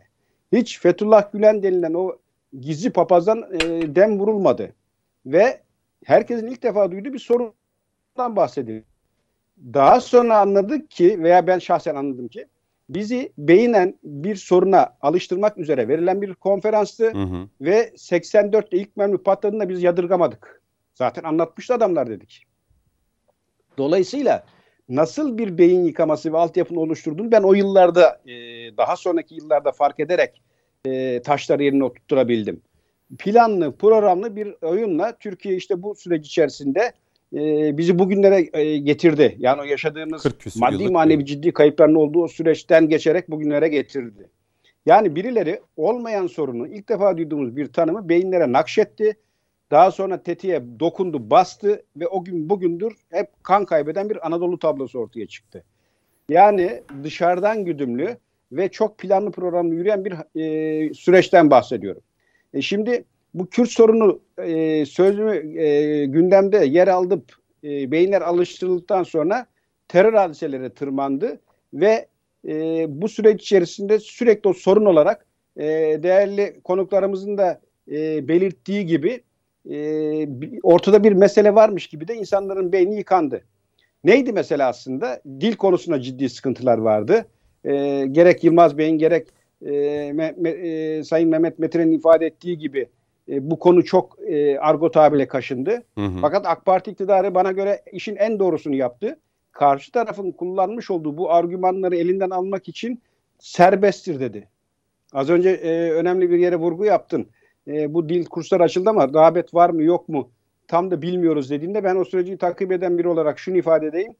Bu kurslar açıldığında herkes bir bölünme e, sendromu yaşadı. Yani bu işin sonu bölünmeye gider mi diye ve Hı hı. şöyle e, bir algı oluşturmaya çalışıldı. Akın akın insanlar kuyruk bu kurslara gidecek ve bir anda Türkiye karpuz gibi ikiye bölünecek. Olmadı. Bu kurslar öğrenci e, bulamadığından, talep olmadığından Çoğu kapandı kapanmak evet. durumunda Doğru. kaldı. Doğru. kapandı ve o süreç içerisinde gene o dış mihraklı odaklı onların güttüğü bir takım çevreler de şu başlığı açtı. Kardeşim kurs açmak da yetmiyor. İnsanları zorla e, yani polis zoruyla götürmeli bu kurslara kaydettirilmeli. Bir kültür yok olmasın gibi Hı hı. e, amaca eremediklerinden maksatlı başlıklar açmaya başladılar. Ve orada da anlaşıldı ki ha bir dakika mesele Kürt meselesi değilmiş. Çünkü PKK dediğin bebek katili Apo'nun e, başı çektiği örgüt en önce Kürt kardeşlerimizi katletti. Ben meslek yaşantımın yarısını o bölgede geçirmiş bir olarak çok ifade edeyim. Canı yanmış yüzlerce Kürt ailemiz var. Tarlasını elinden almış, sapını samanını, malını Yüzlerce elinden almış, binlerce, on evladına Binlerce, on binlerce aile. Yani yüzlerce Yani çok hafif bunların oldu. hepsi he, bunların hepsi bu tarihi süreç içinde yaşadığımız e, travmalar, dramlar. E, buradaki bölge halkımız şunun çok iyi farkında. Burada oynanan oyun Kürt meselesi değil. Ben o bölgede insanlarımızla e, kirve oldum. Hala canciğer dostlarım var. O coğrafyada birçok e, e, yakınım var. Ve onların hep söylediği şu. Ta o zamanlar da söylerlerdi. Mesele ne dediğinde gülerek mesela Amerika'nın petrol meselesi. E, bu aslında e, PKK'ymış, Kürtmüş bunların hepsi hikaye diye oradaki Hı hı. insanlarımız adlandırırlar. Evet. Dolayısıyla bu oyun tutmadı ve terör bitme noktasına geldi. E şimdi dış güç olarak dikkat edin. Sadece Kürt sorunu değil birçok başlıkta eski hikayelerin tekrar gündeme getirildiğini görüyorsunuz. Neden? Çünkü elde oynayacak argüman bir dosya kalmadı. Bu dosyaların eldeki dosyaların hepsi teker teker sahnelendi. Alevi, Sünni, Kürt, Türk, laik, anti-laik ve e, dönüp aynı noktada olduklarını görünce ne kaldı elimizde, neyi oynayacağız diye sorgulamaya başladılar. Ve o akıl, hani o üst akıl deriz ama aslında zavallı bir akıldır o. Başa dönün, tekrar laik anti-laik Hmm. tartışmasını açın. Kürt-Türk sorununu gündeme getirin ve bu konu üzerinden de bir ortam oluşturalım arayışına gitmeye başladılar. Meseleye böyle bakmak lazım. Peki. Dolayısıyla sufleyi e, üfleyene değil, kimlerin e, düzeltiyorum, sufleyi söyleyene değil, kimlerin üflediğine bakın. Baktığınız takdirde merkez gene o emperyalist odaklar ortaya çıkacak ve onların içerideki o tetikçilerin nasıl Peki. bu oyun için e, canhıraş bir şekilde mücadele ettiği ortaya çıkacak. Böyle baktığımız takdirde oyuna gelmeden sürecin e, amacının ne olduğunu çok rahat kavrarız diye düşünüyorum. Şimdi bu tartışmaya baktığımızda Sufle konusunda bir cümle bir şey söyleyebilir miyim? tabii benim kanaatim şu. Ee, 15 Temmuz 2021 Pervin Buldan örgütün yayın organlarından bir tanesi var. Ee, ona bir söyleşi yaptı biliyorsunuz. Ee, bu işte süreci değerlendirdi. Yani mevcut durumu, iddianameyi falan. Orada bir cümle kullanıyor. Ben size cümleyi söyleyeyim. tabii. HDP ile bir araya bir arada görünmekten kaçınan e, fakat muhalefetin şöyle bir sorunu var diyor. HDP ile bir arada görünmekten çekinen, HDP ile bir arada fotoğraf vermekten kaçınan, HDP ile isminin geçmesine bile rıza göstermeyen bir muhalefet var. Bu muhalefet tarzı kazandırmaz diyor. Ben Sufre'yi burada görüyorum. Pervin Buldan e, ismi üzerinden HDP dedi ki artık bizimle kapı kapılı yani kapalı kapılar ardında görüşmeyin. Bizim de taleplerimiz var. İsmimizi zikretmekten de kaçınmayın dedi. Bunu resmiyete Bakın resmiyete döktüler. Şimdi tabii biz aradayken Ceyhun Bozkurt'la şunu da konuşuyorduk. Yani bu meselenin meclise getirip konuşulmasının e, çok sakıncalı bir e, ortam oluşturacağını e, e, söyledi. Bir kez daha biz onu konuştuk. Sayın Ateş sizde devam edeceğim. Şimdi bu tartışmalar e, sürerken tabii CHP ve HDP arasında ağırlıklı olarak görüyoruz ama ittifakın bir diğer ortağı İyi Parti'yi e, kesimine baktığımızda oradan gelen açıklamalar da mesela Musavat Dervişoğlu yani bildiğim Musavat Bey yani Ülke Ocakları Teşkilatı'nda gençlik yıllarına itibaren bulunmuş. Hani milliyetçi ülkücü diyebileceğimiz gelenekten gelen bir siyasetçi. E, onun da bir açıklaması oldu. HDP'nin meşru bir parti olduğunu e, söyledi. Yani bir anlamda Kılıçdaroğlu'nun e, açıklamalarına da destek verdiğini de gördük. Tabii süreç hani Aytun Çıray'ın da e, açıklamalarıyla başlamıştı. Yani HDP'yi açıkça e, terör örgütü PKK üzerinden şeytanlaştırıyorsunuz demişti. E, ve onun üzerinden yaklaşık bir buçuk aylık bir zaman da geçti. E, ve bu sözler için e, hem Meral Akşener'den hem de İyi Parti'den başka isimlerden çok fazla e, bir e, şey gelmedi, eleştiri gelmedi. Eleştiri yapan isimlerin de e, sesinin çıkmadığını görüyoruz. Mesela Yavuz Ağralioğlu ne oldu Ceyhun Bozkurt? Görebiliyor muyuz? Sesi çıkmadı bu konuda. Normalde HDP ile ilgili tartışmalarda ciddi bir şekilde reaksiyon Doğru. gösteriyor. Doğru. Ama Dolayısıyla- son şeyde çıkış yapmadı. Siz nasıl görüyorsunuz yani ittifak içerisindeki bu mesela İyi Parti'nin duruşunu yani milliyetçi e, olarak kendisini e, seçmenine gösteren İyi Parti'nin bu HDP CHP arasındaki karşılıklı muhatabın neresi olacağına dair adres göstermelerine İyi Parti'nin yaklaşımını nasıl değerlendiriyorsunuz?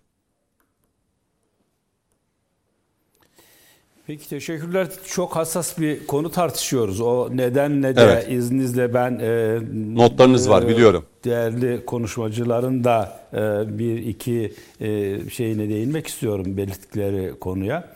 Şimdi birincisi şu. Her olayı kendi koşulları içinde değerlendirmek lazım.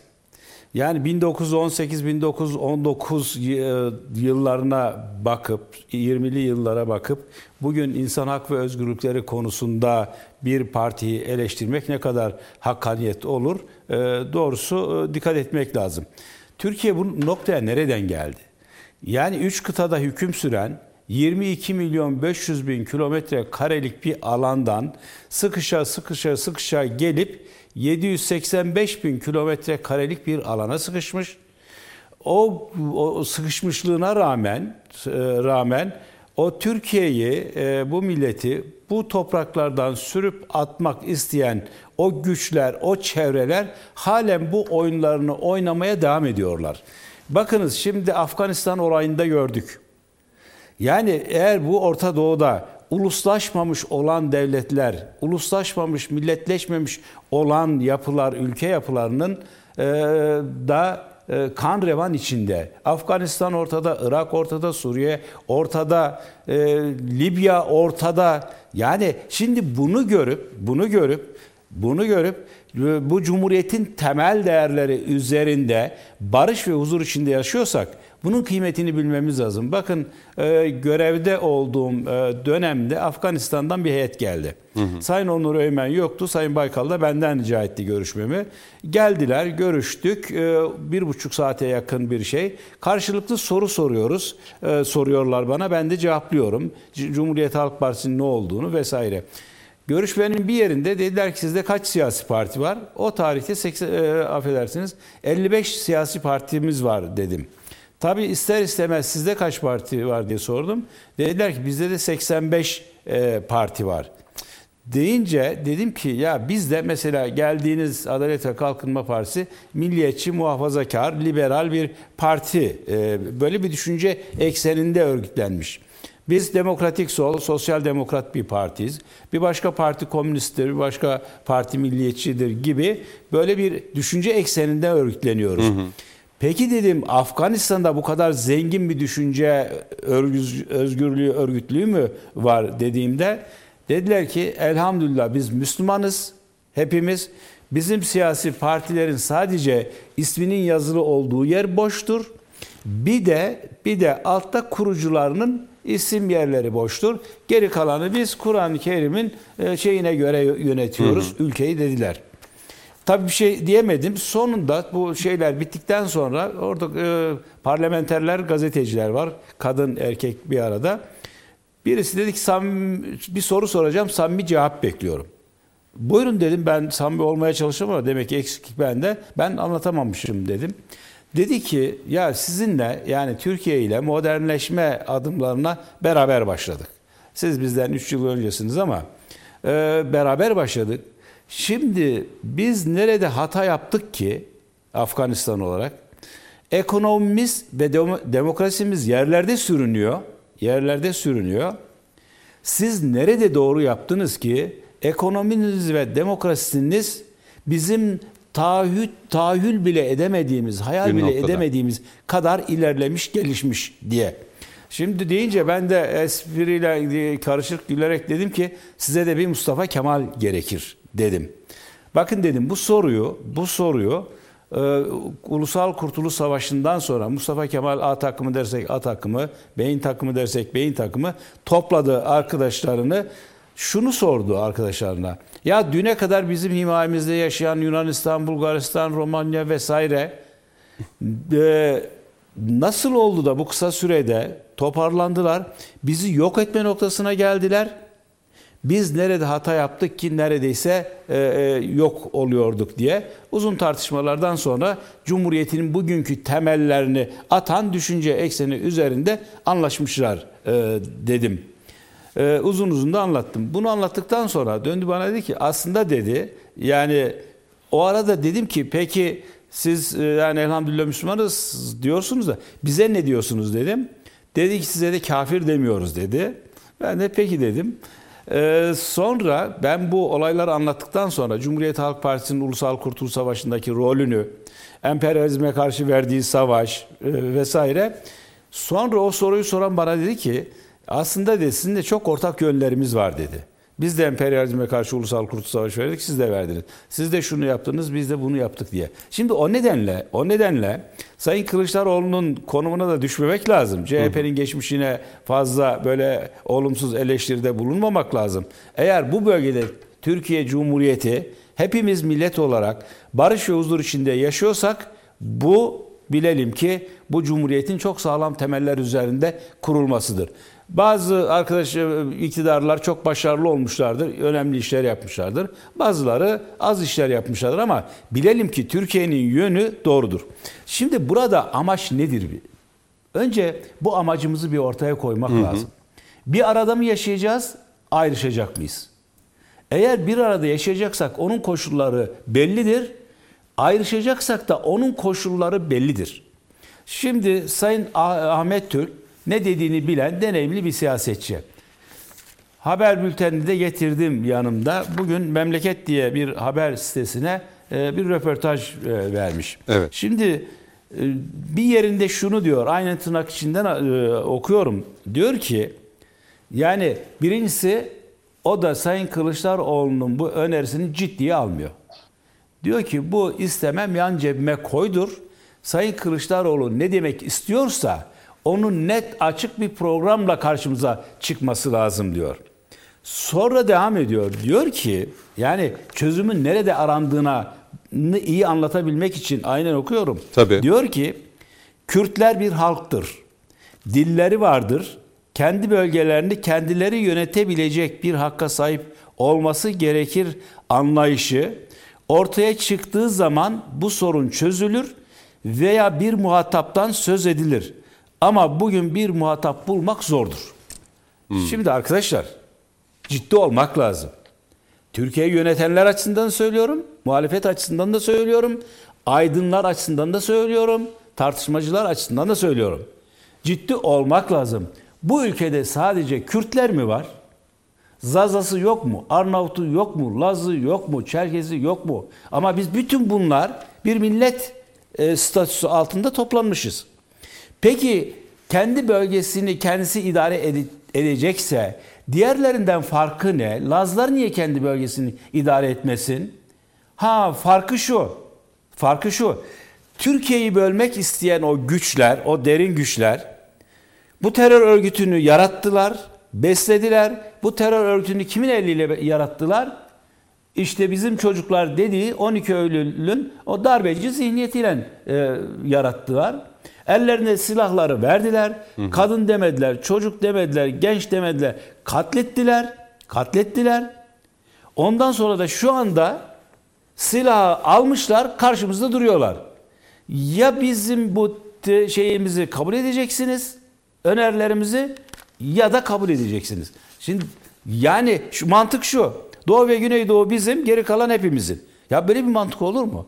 Şimdi eğer eğer bu iktidar veya bir başka iktidar silaha teslim olursa, elinde silah var diye herkes kendi bölgesini eğer yönetmeye kalkarsa ya bu ülke 50 parçaya bölünür. Herkes silaha sarılır. Herkes silahına göre bir hak sahibi olur o zaman. Ya nerede kaldı demokrasi? Nerede kaldı şey? Şimdi bunu bir görelim. Ve samimi olalım. Peki meselenin Samimi- çözüm Şimdi adresi nedir olarak bu? meclisin gösterilmesinin sizde sakıncalı olduğunu düşünüyor musunuz? Şimdi Sayın Özdemir, az önce bir e, beyefendi de arkadaşımız da söyledi. Şimdi bu işler yürütmenin işidir.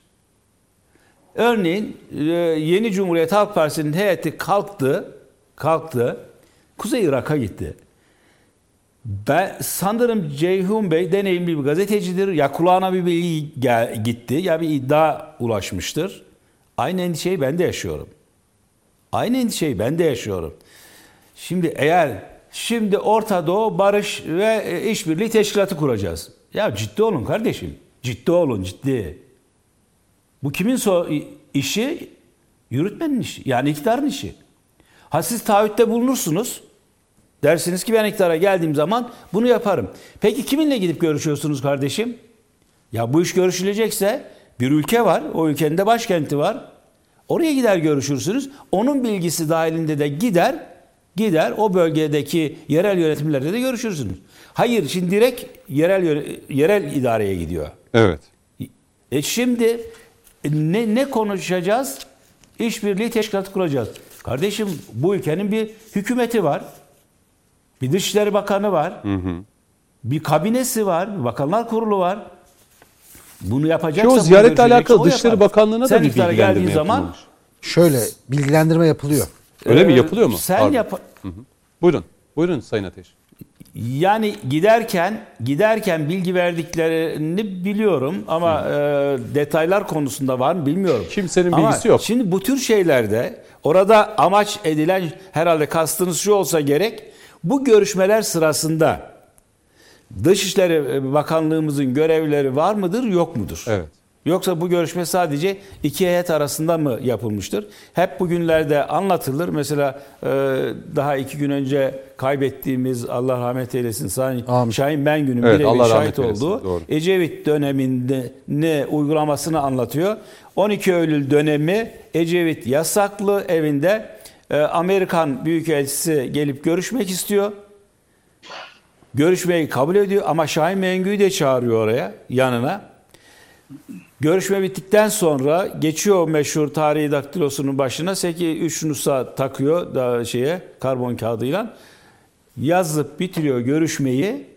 Ondan sonra birisini de görevlisini çağırıp korumasını Dışişleri Bakanlığı'na gönderiyor. Anında. Şimdi bu işleri yapılacaksa ciddi olur. Şimdi Türkiye'de bu estirilen rüzgar niye? Ne, neden şu? Buyurun. Kardeşim şimdi Ege'den taviz verilmemiz isteniyor. Kıbrıs'ta taviz verilmemiz isteniyor. Doğu Akdeniz'de taviz veril, vermemiz isteniyor. PKK ile FETÖ terör örgütlerinin üzerine gitmememiz isteniyor. O küresel güçler. E şimdi bunu bunu yani öyle bir mantık ki şu anda muhalefete hakim olan mantık ben iktidara gelmiyorsam Türkiye batıyorsa da batsın mantığı. Ya buna bu yanlış. Dünyanın sonu 2023 veya Cumhurbaşkanlığı seçimi değil ki Türkiye açısından. Türkiye ilelebet yaşayacak. Biz burada ayrıştırarak, kamplaştırarak, kutuplaştırarak olur mu? Şu anda Türkiye'nin en büyük sorunu kutuplaştırma. Yani Türkiye'nin Kürtler mesele falan veya sorun görülüyor. Öyle bir sorunu yok kardeşim. Yani burada eğer bakılsa herhalde biz e, e üçümüz e, belki Kürdüzdür. Yani benim tartışmalı da onun için söylüyorum. Bir gün sordular bana. Yani Tunceli'de benim bildiğim Türkmenler var. O nedenle şey diyorum. Alevi olduğum kesin bir canlı yayında sordular. Hı. Kürt ve Alevi misiniz diye. Aleviliğim kesin, Türklüğüm, Kürtlüğüm tartışmalı dedim. Ama şimdi eğer bir ülkede, bir ülkede o millet, e, o yaşayanlar millet e, ruhuna kavuşmamışsa, hı hı. o bilinç verilmemişse, işte Afganistan'daki gibi olur. Aşiretler, e, tarikatlar, Doğru. cemaatler, kabileler, herkes kendi değerini müesses nizamın yerine koyar. Ondan sonra da halimizde bu olur. Şimdi o nedenle muhalefetin sorumlu olması lazım. İktidara gelmeye çalışmak. Ciddi olmasını istiyorsunuz siz. Ama yani ciddi Efendim? olmasını ve ciddi e, davranmasını ama e, yani yeni CHP derken siz Sayın Ateş anlıyorum ki daha seçimlere iki seneden daha az bir zaman kaldı ama CHP sanki iktidarda olacakmışım gibi işte oraya gidiyor. Bir açılım gösteriyor. İşte Esed'den davet almış. İşte Suriyelilerin sorununu da ben çözeceğim diyor bir buçuk iki yıl içerisinde. E, dolayısıyla böyle bir ama sadece cümlelerden ibaret. Yani içerik yok açıkçası. Siz de eleştirinizi buradan yapıyorsunuz. Anladığım o. Bu işler ciddiyet Sayın ister. Özdemir, e, Sayın Özdemir siz siz deneyimli bir gazetecisiniz. Estağfurullah. Beyefendiler deneyimli. Burada daha deneyimli olan. E, Sayın Metiner deneyimli bir siyasetçi. Hı hı. Ceyhun Bey deneyimli bir gazeteci. Coşkun Bey de deneyimli bir analist, hı hı. stratejist. Şimdi muhalefet dönemi şöyledir. Şu anda iktidar iyi mi yönetiyor, kötü mü yönetiyor? Ee, iktidarı destekleyenlere göre iyi, muhalefet cephesine göre de kötü yönetiliyor. Hı hı. Şimdi söz konusu muhalefet olduğuna göre örneğin örneğin mesela tarımı nasıl daha iyi bir noktaya getireceğine ilişkin bir projesinin olması lazım. Hayvancılığa ilişkin olması lazım. Eğitime ilişkin olması lazım. İşsizliğe yönelik olması lazım. Ee, katma değeri yüksek bir sanayileşmeye yönelik bir projesi olması lazım. Bunu nereye sunacak? Bunu kendi örgütlerinde tartıştıracak. Basında, medyada tartıştıracak. Üniversitelerde, sivil toplumda tartıştıracak. Onu somutlayacak. Ondan sonra diyecek ki kardeşim ben bu taahhüdümle, ben bu taahhüdümle evet. iktidar olmak istiyorum. Bu sorunlarınızı da böyle çözerim demesi lazım. E şimdi dönüp baktığımız zaman iki yıl geride kaldı. İki yıl geride kaldı. E, ama üç yıl da geride kaldı neredeyse. Hı hı. E, halen ortada ortada ciddi somut bir öneri yok. Bu nasıl olacak? Hı hı. Bu nasıl olacak? Yani bunun bir yolu, yordamı, bir planı, bir programı e, olması lazım. Yani muhalefet eğer gerçekten Türkiye'yi mi yönetmek istiyor? Yoksa yoksa Sayın Cumhurbaşkanı'nın şahsında veya bu e, şeyin bir partinin iktidarına son mu vermek istiyor? Hı. Eğer bu ülke bunun kararını vermeli.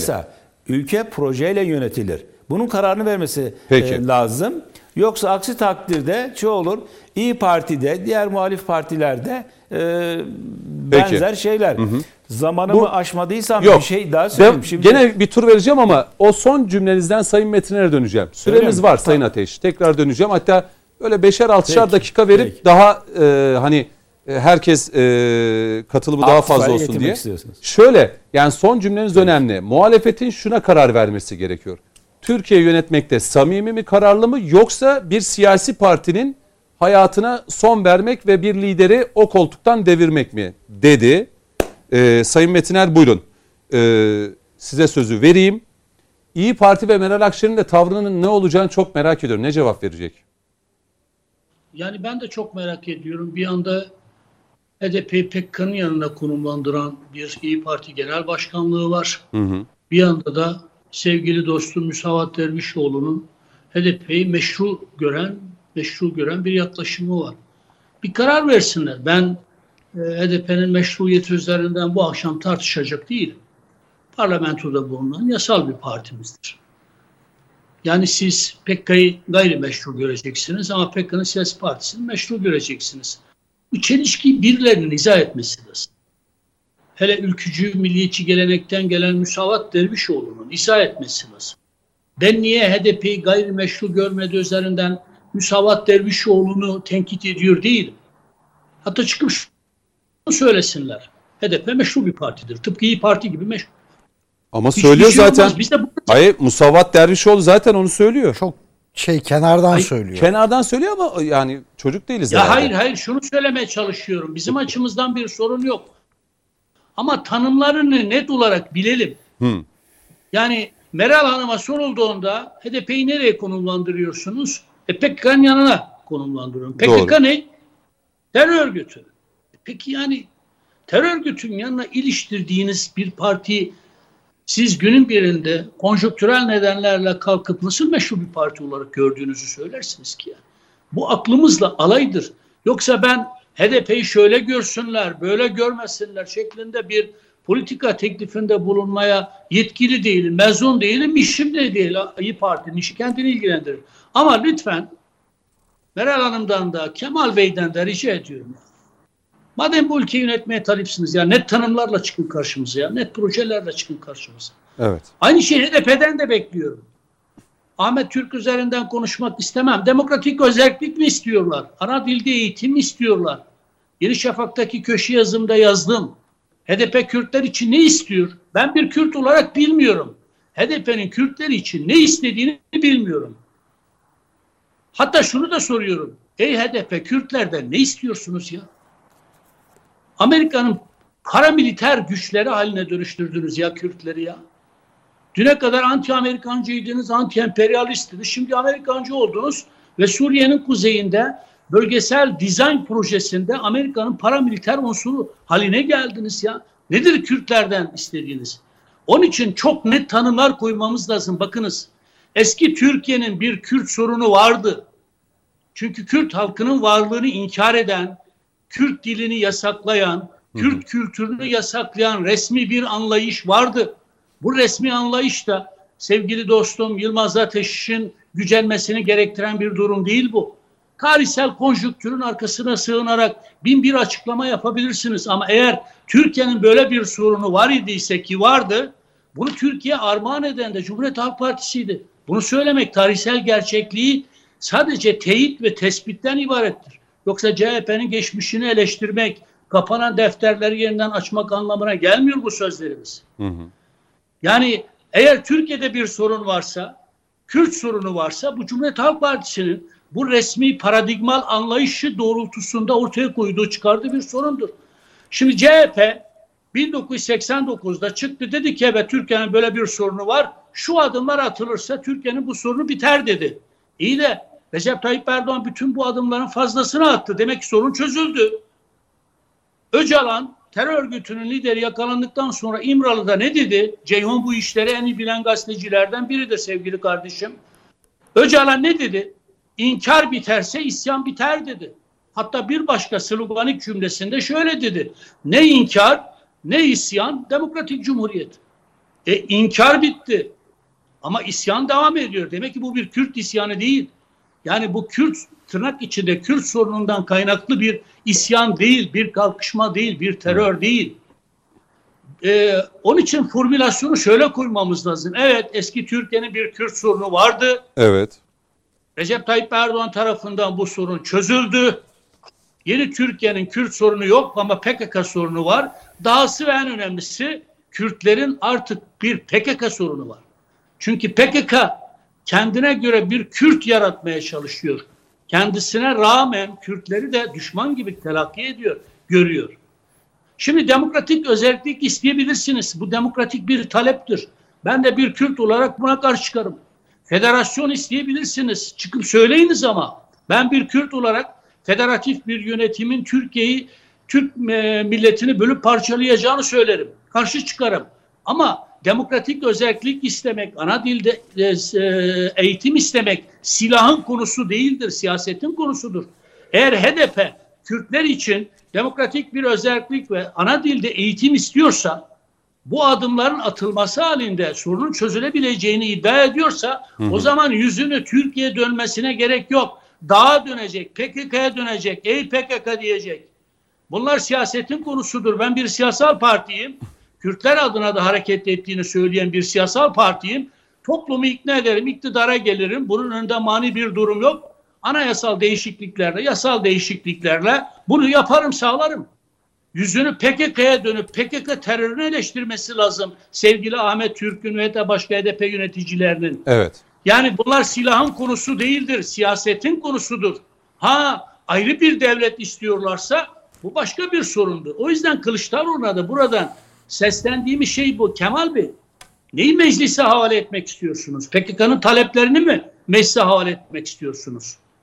Yani demokratik bir bilgi vereyim. Siyasetin... Bir bilgi Efendim? vereyim Sayın Metiner. Ee, Tabii ki. Mecliste bu Kürt meselesinin çözümü konusunda komisyon da kurulmuştu o zaman. Yani çözüm adresi mecliste o zaman. Ben Sayın... o komisyonun üyesiyim. Evet. Naci Bostancı başkanlığında. Naci hayır, Bostancı hayır. değil mi başkanlığında? Naci Bostancı'nın başkanlığı. Kürt meselesinin çözümü için komisyon oluşturulmaz. Tamam. Ş- şöyle soracağım. Şu soruyu yönelteceğim. Şu soruyu yönelteceğim. Siz komisyonda olduğunuzu yani o e, da olduğunuzu belirttiniz. CHP oraya üye verdi mi? Hayır vermedi. Neden? Şiddetle ve hiddetle karşı çıktı. Bakınız paradoks burada. Biz PKK'ya silah bıraktırmak istediğimizde hı hı. Kılıçdaroğlu CHP'si bu sürece şiddetle ve hiddetle muhalefet etti. Barzani yönetimiyle konuşulmasını bile yani PKK'yı mahkum eden, Türkiye yanlışı bir siyaset izleyen, velev ki taktiksel nedenlerle de olsa söyledikleri PKK karşıtı ve Türkiye yanlısı olan Barzani ile görüşmeyi bile ihaneti vataniyeden saydı. Şimdi kendileri Barzani'ye gidiyorlar. Kendileri Barzani'ye gidiyorlar. O dönem PKK'ya silah bıraktırmak istiyorduk. Başarılı olsaydık bu herkesin Türkiye'nin kazancı olacaktı. Başarılı olmadı.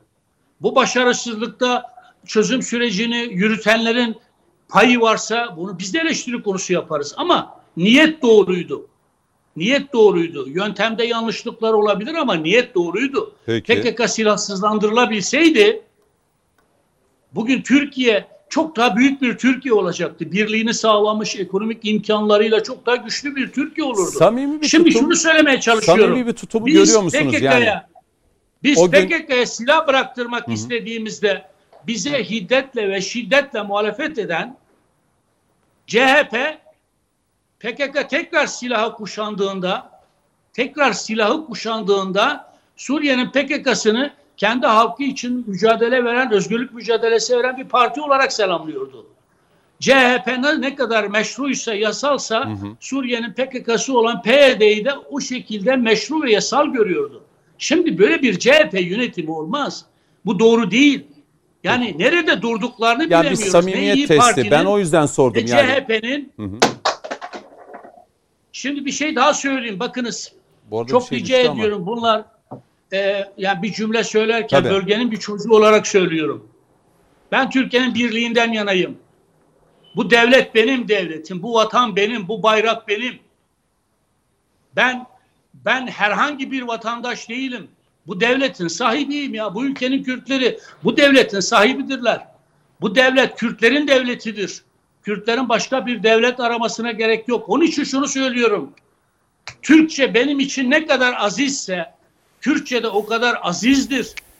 Efendim dil kurslarını serbest bıraktık. Evet bıraktık. Önemli bir özgürlük alanıdır. E giden gitsin, gitmeyen gitmesin olmaz. Bu toprakların bütün dilleri, bütün dilleri bizim için kutsaldır. Her bir dili yaşatmamız lazım. Bu devletin görevidir.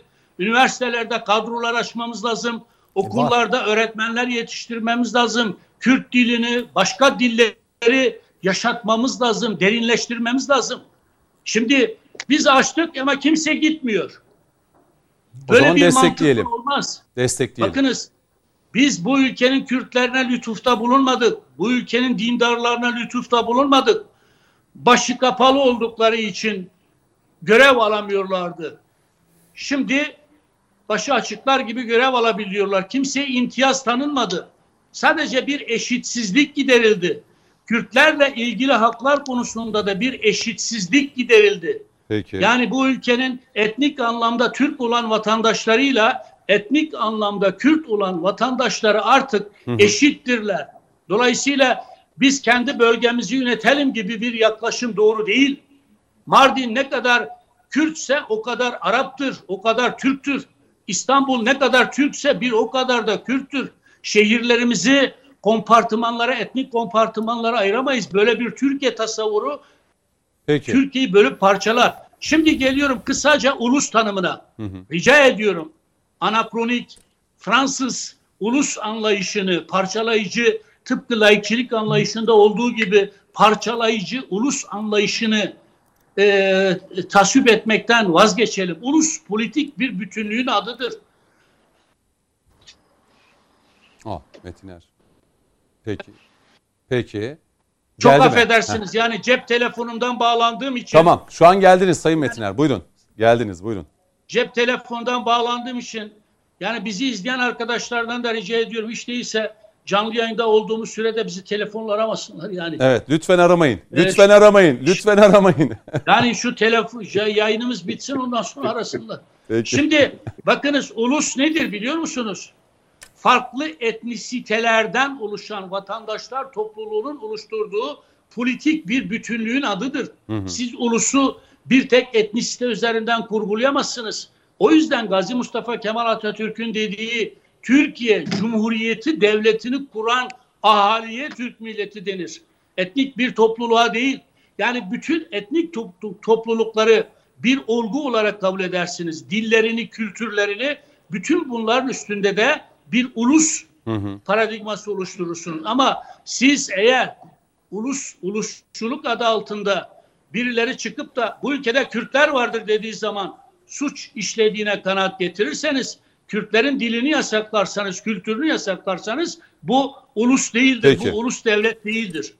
Rica ediyorum, rica ediyorum laikliği nasıl demokratik bir temelde tanımlıyorsak, farklılıkların, özgürlüklerin e, zemini olarak görüyorsak ulus anlayışımızı da bu teritoryal milliyetçilik yani politik bir bütünlük ifade eden bir çerçevede yorumlamamız e, gerekiyor. Peki. Yoksa burada niyetimiz CHP'nin geçmişini sorgulamak değil, kötülemek değil.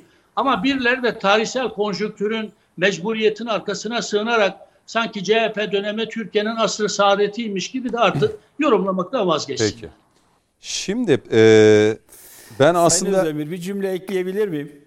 Tabii ben artık biliyorum yani Sayın Ateş'le Sayın Metin arasında böyle gidip geleceğiz. Hadi bir Yani cümle bizi ateşlemek için söylemedi Yok, sevgili dostum. Ben de konuşacağım. Öyle mi? Peki. Yok. Buyurun bir cümle. Bir cümle buyurun. Şimdi şimdi Sayın Metiner de bunu e, biliyordur. Ben de konu şimdi baktım. Mesela e, e, o e, Kürtçe dilini yasaklayan kanun tarihi 19 Ekim 1983. Yani Cumhuriyet Halk Partisi'nin e, şunu Sayın Metiner kabul eder mi etmez mi bilmiyorum ama 1923 ile 1939 arası gerçekten Türkiye'nin asrı saadetidir. Yani yoktan var olmuşsunuz. Türkiye'nin her tarafını sanayileştirmişsiniz. Ee, bütün dünyada ekonomi çökerken siz şu e, Etibank'ı, Halkbank'ı e, ne kurmuşsunuz. Türkiye bir sanayi üstüne dönmüşse yılda 300 kilometre demir yolu yapabilmişseniz elbette bunlar önemlidir. Ha bundan sonra yapanlara da şükran borçluyuz. Ama 1938'den 39'dan itibaren 2. Dünya Savaşı koşulları var. Zaten 1950'de de Cumhuriyet Eski Halk Partisi açtık yine. Ondan sonra da iktidar iktidar yüzü görememiş.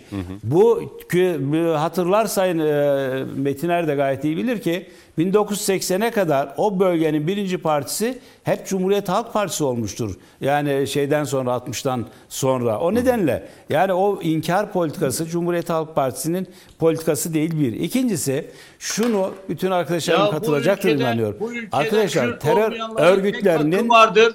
O da Türklere esarettir, köleliktir diyen sizin de tek der parti döneminin Adalet Bakanı Mahmut Esat Bozkurt'tur. Benzer bir sürü demeçler e, parti politikaları gösterebilirim. Abidin Özmenlerin işte başka müfettişlerin raporlarını hatta 1935'te raporu 35 ve 37'de Şimdi e, Cel- Celal Bayar'ın rahmetli Celal Bayar'ın bakanken iktisat vekiliyken hazırlamış olduğu raporda işte Kürtlere şunları yaptık, bölgeye bunları yaptık. Korkarım ki günün birinde bu bir aksülamel olarak karşımıza çıkacaktır diye Gazi Mustafa Kemal Atatürk'e sunduğu İsmet Paşa Başbakanken yapılıp edilenleri inkar, red, asimilasyon politikalarının sonuçlarının günün birinde bir aksülamel olarak karşımıza çıkacağına dair o tarihte CHP'nin bakanı olan Celal Bayar'ın raporları vardır.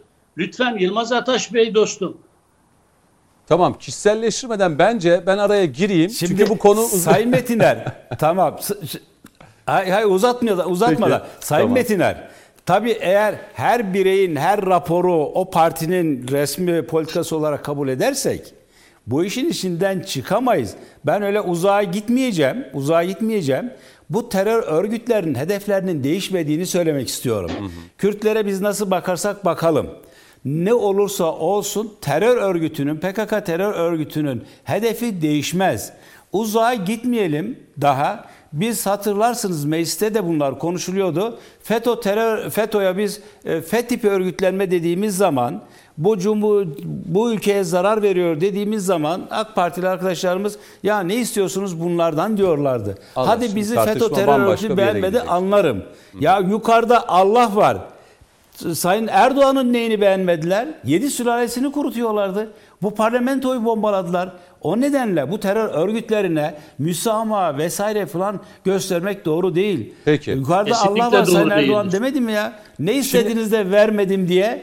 Vallahi Buna şöyle artık araya giriyorum. Artık araya yok. giriyorum. Hem Coşkun Başbuğ, teröre karşı teröre karşı çok ciddi önlemler Peki. almak durumdayız. Ciddi bir tavır sergilemek durumundayız. Bunu söylemek istiyorum. Tamam. Ceyhun Bozkurt da Coşkun Coşkun Başbuğ da bekliyor. Aslında Veya konuşurken Ceyhun Bey, sizin de. Ceyhun Bey var notlarınız. Benim de Yılmaz Bey aslında ilk sözü verdiğimde programa başlarken Ünal Çeviköz mevzusunu da e, aslında bugün konuşacaktık. Ekleyecekleriniz nedir? Çünkü ben bu Ünal Çeviköz'e de geçmek istiyorum Mavi Vatan Tamam. konusuna. Ya ekleyeceklerim şu. e, Yani Sayın bunlar Ateş konuşulurken söyledi. bir de bir Mavi Vatan'la alakalı da çok Tabii. Tabii. yani, yani bu böyle vatan hani meselesi yenilir yutulur böyle kabul edilemeyecek bir açıklama bence yani. Türkiye'nin bir Türkiye'nin- yayılmacı. şu anki bir jeopolitik vizyonuna, devlet politikasına bir Bence saldırı. buraya girelim. Artık bu meseleyi Şu, şu Peki, anlamda söylüyorum. Tamam. Yani şimdi evet az önce Sayın Ateş de hatırlattı. Şimdi 700 yıllık yaklaşık 600 işte 50 yıllık 700 yıllık bir imparatorluğun çöküşü. Biz Dünya Savaşı Anadolu'nun e, artık Türk'ü Anadolu'da bırakmayacak bir anlaşma var ve Türk'ün artık e, işte o geçenlerde yıl dönümü olan Sakarya Meydan Muharebesi'yle Türk'ün 200 yıllık geri çekilmesinin durdurulması ve büyük taarruzla Anadolu'nun tekrar yurt yapılması. Şimdi böyle bir koşullar. Artık günümüz imkanları da yok. Şimdi oradaki o dönemdeki güvenlik paradigması, güvenlik anlayışı çok farklı.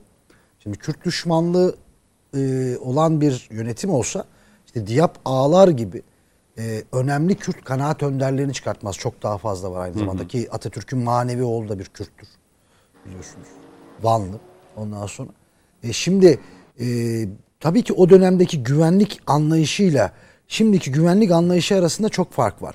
E, isyanlar çıkıyor hala. İşte Şeyh Said isyanı işte başka başka bölgelerde Koçgiri'de, işte Hakkari'de işte Dersim'e 10 sene Dersim bölgesine 10 sene boyunca heyet gönderen bir cumhuriyet yönetimi. Yapmayın, etmeyin, gelin diye. 10 sene boyunca heyet gönderen bir yönetim var. E, sertlikle bastırmamak için. Ama dediğim gibi o dönemdeki güvenlik anlayışı, güvenlik yeteneğiyle, imkan ve kabiliyetle günümüzdeki imkan ve kabiliyet, güvenlik yeteneği, güvenlik anlayışı çok farklı. Doğru. Bu nedenle Eğer biz bugün onları sorgularsak ha, eksik gedik yok mudur? Üzerine koymamız gereken şey yok mudur? Vardır elbette. Ama biz bunları sorgularsak yarın öbür gün 50-60 sene sonra PKK terör örgütünün Hendek barikat sürecini biliyoruz. Türkiye o kadar başarılı bir mücadele yürüttü ki sivillerin burnu kanamadan terör örgütünü ezdi. Ama PKK terör örgütü ne diyor şu an? İşte Cizre'de katliam yapıldı. Nusaybin'de katliam yapıldı. Yarın öbür gün bunu karşımıza çıkartırlar. İşte tek adam yönetimi dönemi diye. O yüzden devletin devamlılığı, cumhuriyetin kuruluş kodları elbette ki eksik yedik. Bugün darbe yönetimi hepimize zarar verdi. Türk'ü, Kürd'ü, Çerkez'i, Laz'ı, sağcısı, solcusu. Herkes tokadı. Bakın 12 Eylül sonrası ülkücü yani 12 Eylül öncesi kavga ettirilen devrimci gençlerimizle ülkücü gençlerimizi hepsini topladılar cezaevine attılar. Yani herkes Türkiye Cumhuriyeti Türk milleti Kürdüyle, Türküyle, Çerkeziyle, Lazıyla hepsi bütün zenginliklerimizle zarar gördük. PKK e, konuşuyoruz işte çok önemli noktalara e, vurgu yapıyor büyüklerim. Coşkun Komutanım, işte Sayın Ateş, Sayın Metiner. Ondan sonra o 12 Eylül dönemi. Ben mesela şunu görüyorum tabii ki bilgi sahibi de olmak lazım ama yıllardır bu meseleleri takip etmeye çalışıyorum. E, anlatılanları dinliyorum. 70'li yıllarda e, oluşan birçok işte etnik aynı zamanda veya sosyalist ideolojik örgütlenmeler var. Kürt örgütlenmeleri. Kimisi ideolojik e, sayıklarla hareket ediyor. Kimisi etnik sayıklarla, ırkçılıkla e, şey yapan da var. ırki şeyler de var. Milliyetçilikle hareket eden diyeyim daha doğrusu. E, bakıyoruz Diyarbakır cezaevi diye bir işkencehane var resmen. PKK buradan kazansı çıkıyor. İnsanın aklına acaba Diyarbakır cezaevi bir proje miydi diye düşünmeden edemiyor insan. E 80 darbesinden sonraki gelişmeler aslında bugüne işaret eden gelişmeler. 80 darbesi neden yapıldı Türkiye'yi? Ekonomik ve politik iki hatta sokmak için yapıldı. Biri 24 Ocak kararları uygulatıldı. İkincisi de Türkiye'nin e, e, evrenin açıklaması neydi? Biz dedi Türkiye'yi işte tam hatırlayamadım 8 eyalet mi dedi 7 eyalet mi? Eyaletlere bölecektik aslında. Eyalet sistemine geçecektik dedi ama hazır değildi toplum dedi. Yani bugün aslında konuştuğumuz özellik, federalizm falan filan ta o zamandan o. aslında. Çünkü neden? Büyük Orta Doğu Projesi dediğimiz proje bu ülke, bu coğrafyada direnebilecek devletleri istemiyor. Kendisi bir dizayn yapmış ve çok güzel söyledi Sayın Metiner. Ee, o yüzden HDP'ye, PKK'ya o yüzden tepki de göstermek gerekiyor. Ki Kürtler e, hakikaten bu e, coğrafyanın en onurlu halklarından biridir. Buna da payanda olmadılar ama Suriye'de yaptılar. Amerikan emperyalizminin askeri yapmaya kalktılar. İşte proje buydu. Ve bu çerçevede ulus devletleri de istemediler. Çünkü milli devletler, ulus devletler direnecekti bu projeye. Direndiler de. Türkiye Cumhuriyeti Devleti'ni o yüzden hedef aldılar. O yüzden bir bütün ol. Evet eksik gidiye hep beraber. Darbelere karşı hep beraber. Bir halka Türkiye'nin en önemli Türk milletini oluşturan en önemli zenginliklerden birine mesela Sivas, Madımak hep beraber tepki göstermedik mi? Gösterdik. PKK terörüne hep beraber tepki gösteriyoruz. Devletin içinde bir yanlış yapıldıysa darbecilere ona buna hep beraber tepki gösteriyoruz. Çünkü hakikaten aynı gemideyiz. O yüzden e, hakikaten o kavgaları bırakmamız gerekiyor artık. Birkaç dakika şu Ünal Çeviköz'e girelim. İki cümle. araya gideceğim. Ben Sayın e, Çeviköz'ü çok fazla değerlendirmeyeceğim. Şundan dolayı değerlendirmeyeceğim. Ben yaklaşık son bir buçuk iki senedir ilginç çıkışları var. CHP'nin genel başkanının dış politikadan Dış sorumlu politikanın danışmanı. Neden değerlendirmeyeceğim? E, Son cümlemde anlayacaksınız. Şimdi Mavi Vatan konusunda konuştu. S-400'lerle ilgili konuştu. Hatırlayın Karabağ Vatan Savaşı ki pazartesi yıl dönümüdür. Evet. Ee, oradaki tüm şehitlerimiz de Azerbaycan Silahlı Kuvvetleri'nin şehitlerini de rahmetle anıyorum. Ee, Karabağ Vatan Savaşı'nı arkadan hançerledi resmen. Hançerlemeye kalktı. Bir yalanla bilinçli olarak. Maalesef. E, PYD terör örgütüne selam çaktı. P- yani son 2-3 senedeki açıklamalarına baktığımız zaman zaten Atlantik'in yani Cumhuriyet Halk Partisi'nin bir yetkilisi mi yoksa Atlantik'in CHP içindeki temsilcisi mi? E, bence ikinci şık. Neden? Hatırlayın. Bilderberg toplantıları öyle herkesin çağrılacağı toplantılar değildir. Atlantik'in ana Ünal politikalarının belirlendiği e, toplantılardan bir tanesidir. Ünal e, Çeviköz yakın zamanda Bilderberg'e de çağrıldı. O toplantıya da katıldı. Ve ondan sonraki çıkışları da çok ilginçtir. Resmen Türkiye Cumhuriyeti Devleti'nin bir anlamda o bağımsızlık için özellikle Yani bu 15 kişisel Temmuz'dan bir görüş sonra. değil. Bu CHP'nin şu an Yeni CHP'nin e, çünkü Mavi vatana bakış açısı. geçmiş. Mavi Sadece vatana mavi vatan değil E, aslında. Doğu Akdeniz'de ne işimiz var diyen bir milletvekiline yaptırım uygulandı mı? Dersim katliamı diyen bir milletvekiline yaptırım uygulandı mı? CHP'nin mevcut politikaları aslında Türkiye Cumhuriyeti Devleti'nin şu an temelini oluşturan ve 15 Temmuz'dan sonra tekrar oraya oturttuğumuz bence kuruluş kodlarıyla bağlantılı olarak oraya oturttuğumuz bölge merkezli dış politika, bağımsız dış politikaya resmen şu an CHP'nin mevcut yönetimi eee, yani yeni CHP diyeceğim. Peki. E, şu an hançer sokmaya çalışıyor. E, Ermeni soykırımı gibi bir yalanı savunanların yönetici yapıldı e, bir CHP'de de.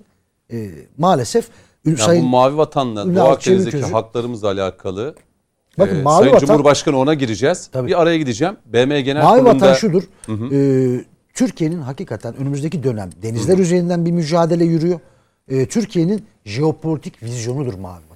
Yani Yunanistan'ın Yani bir nasıl bir yayılmacı, Yunan nasıl hasmane, düşmanca bir tutumu sergilerken. Sayın İmamoğlu'na Ünal sormak Çeviköz'ün, lazım. Bir de Yunanistan'ı açıklama ziyaret etti tam da Türkiye'yi. böyle Sonra aynı dönem içerisinde İmamoğlu'nun Miçotakis'le verdiği fotoğraf.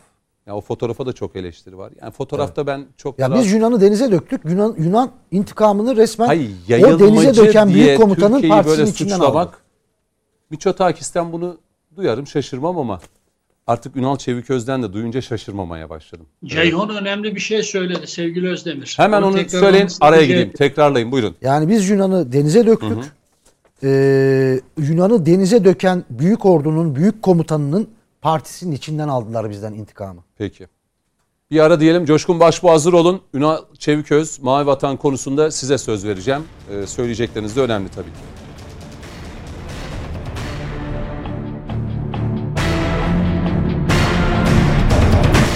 Evet konuşmak lazım devam ediyoruz. Son bölüme gidiyoruz. Artık önümüzde bir yarım saatten daha az bir e, daha fazla bir zaman var. 32-33 dakika herhalde tahminimce. E, Coşkun Başbuğ'a sözü verecektim. Artık e, bu Mavi Vatan'la alakalı CHP'li Çeviköz'ün çıkışı ve açıkçası bu rahatsızlığın altında yatan sebebin ne olduğunu e, sormak istiyorum Coşkun Başbuğ'a. E, süreyi de iyi değerlendirerek böyle e, son bölümde noktalayalım. Çünkü BM Genel Kurulu'nda Sayın Cumhurbaşkanı Erdoğan'ın verdiği mesajları da kısaca her konumdan e, bir değerlendirme alarak da bugünü bitirmek isterim. Coşkun Bey buyurun. Şimdi Cüneyt Bey, Mavi Vatan konusu evet son günlerde çok tartışıldı. Çeviköz üstünden ve haklı bir tartışmaydı. Bütün e, muhalif veya taraftarı olan veya olmayan herkesi şoka eden e, sözler işittik. Ben bu sözleri işittiğimde Çevigöz'ün söylediğini bilmeden direkt Yunan sitelerine saldırdım. Hani bunu kim söylemiş olabilir diye. Ee, orada bir karşılık bulmanca Fransız sitelerine göz attık. Buradan herhangi bir bu e, benzer cümle var mı diye orada da bulamadık. En son adres Türkiye'den içimizden çıktı maalesef. E şimdi e, Türkiye'de söyleriz. Yani FETÖ üzerinden bir süreci okuyoruz ama bir istihbarat savaşları var. Ve FETÖ bu istihbarat savaşları içerisinde en çok bilineni, en çok ihanet edeni. Ama bununla birlikte daha diğer örgütler, diğer terör gruplarının da e, yer aldığı ve farklı rollerin dağıtıldığı bir süreç olduğunu artık hep birlikte fark ettik ve e, bunun böyle olduğunu idrak ettik ulus ve millet olarak. E şimdi bu açıdan baktığınızda e, hani ben burada Cumhuriyet Halk Partisi'ni ve tabanını soyutluyorum. Yani kastım asla bütüncül bir yaklaşım değil. Ama içinde e, Yılmaz Bey'in de ifade ettiği gibi bazı isimlerin daha çok öne çıktığı ve adeta e, yani dış mihrakların içerideki sözcüsü gibi hareket ettiği enteresan bir süreçten geçiyoruz. Bahse konu kişi hakkında e, Karabağ meselesi, Türk dünyasının çok hassas meselesi. Buradaki yaklaşımlarından örnekler verildi. Bunları bu kişi sarf etti mi sarf etti. Doğrudan Türkiye'yi dost ve kardeş ülke Azerbaycan'a yaptığı yardımları lekelemek için bir takım çok farklı cümleler bu kişi tarafından kuruldu mu kuruldu. Bu cümleleri dışarıdaki kişi söyleyemez, cesaret edemez ama maalesef içimizden çıktı.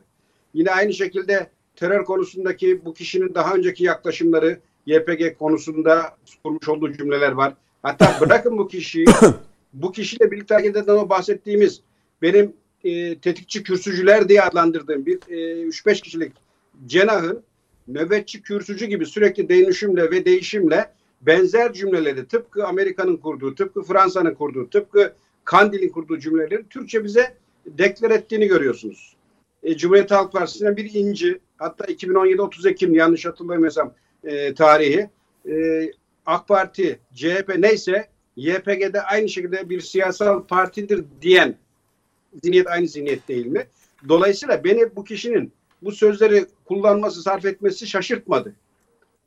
Bunu hani Cumhuriyet Halk Partisi'nin anladığı insandan izah etmeye çalışırsak. Şöyle söyleyeyim. Yani bu kişisel bir görüş mü yoksa hani birçok meselede Türkiye'nin de sahada olduğu e, bu açıklamalara baktığımızda bu CHP'nin Sayın Yılmaz Ateş'in dediği gibi yeni CHP'nin dış politika bakış açısını mı bize gösteriyor? Yani iktidara geldiğinde CHP böyle bir yol mu izleyecek? E Zaten 180 derecenin karşılığı bu. Bu. Yani siz şimdi siyasette Yani kişisel bir 180 görüş olarak görmeyelim mi diyorsunuz Ünal Çeviköz? Kişisel bir görüşünü kay yani açıkladı mı ya da bir görüş belirtti, bir beyan ortaya koydu. Asla değil. Yani arka arkaya bakın birkaç örnek verdik. Hı hı. En kritik süreçleri anlattık. Dağlık Karabağ, terör konusunda yürüttüğümüz süreç. Hı hı. Gene e, Mavi Vatan, Doğu Akdeniz'deki oyunları bozan. E, bakın e, Yunanistan Meis adası üzerinden fırtınalar kopartmaya çalıştı.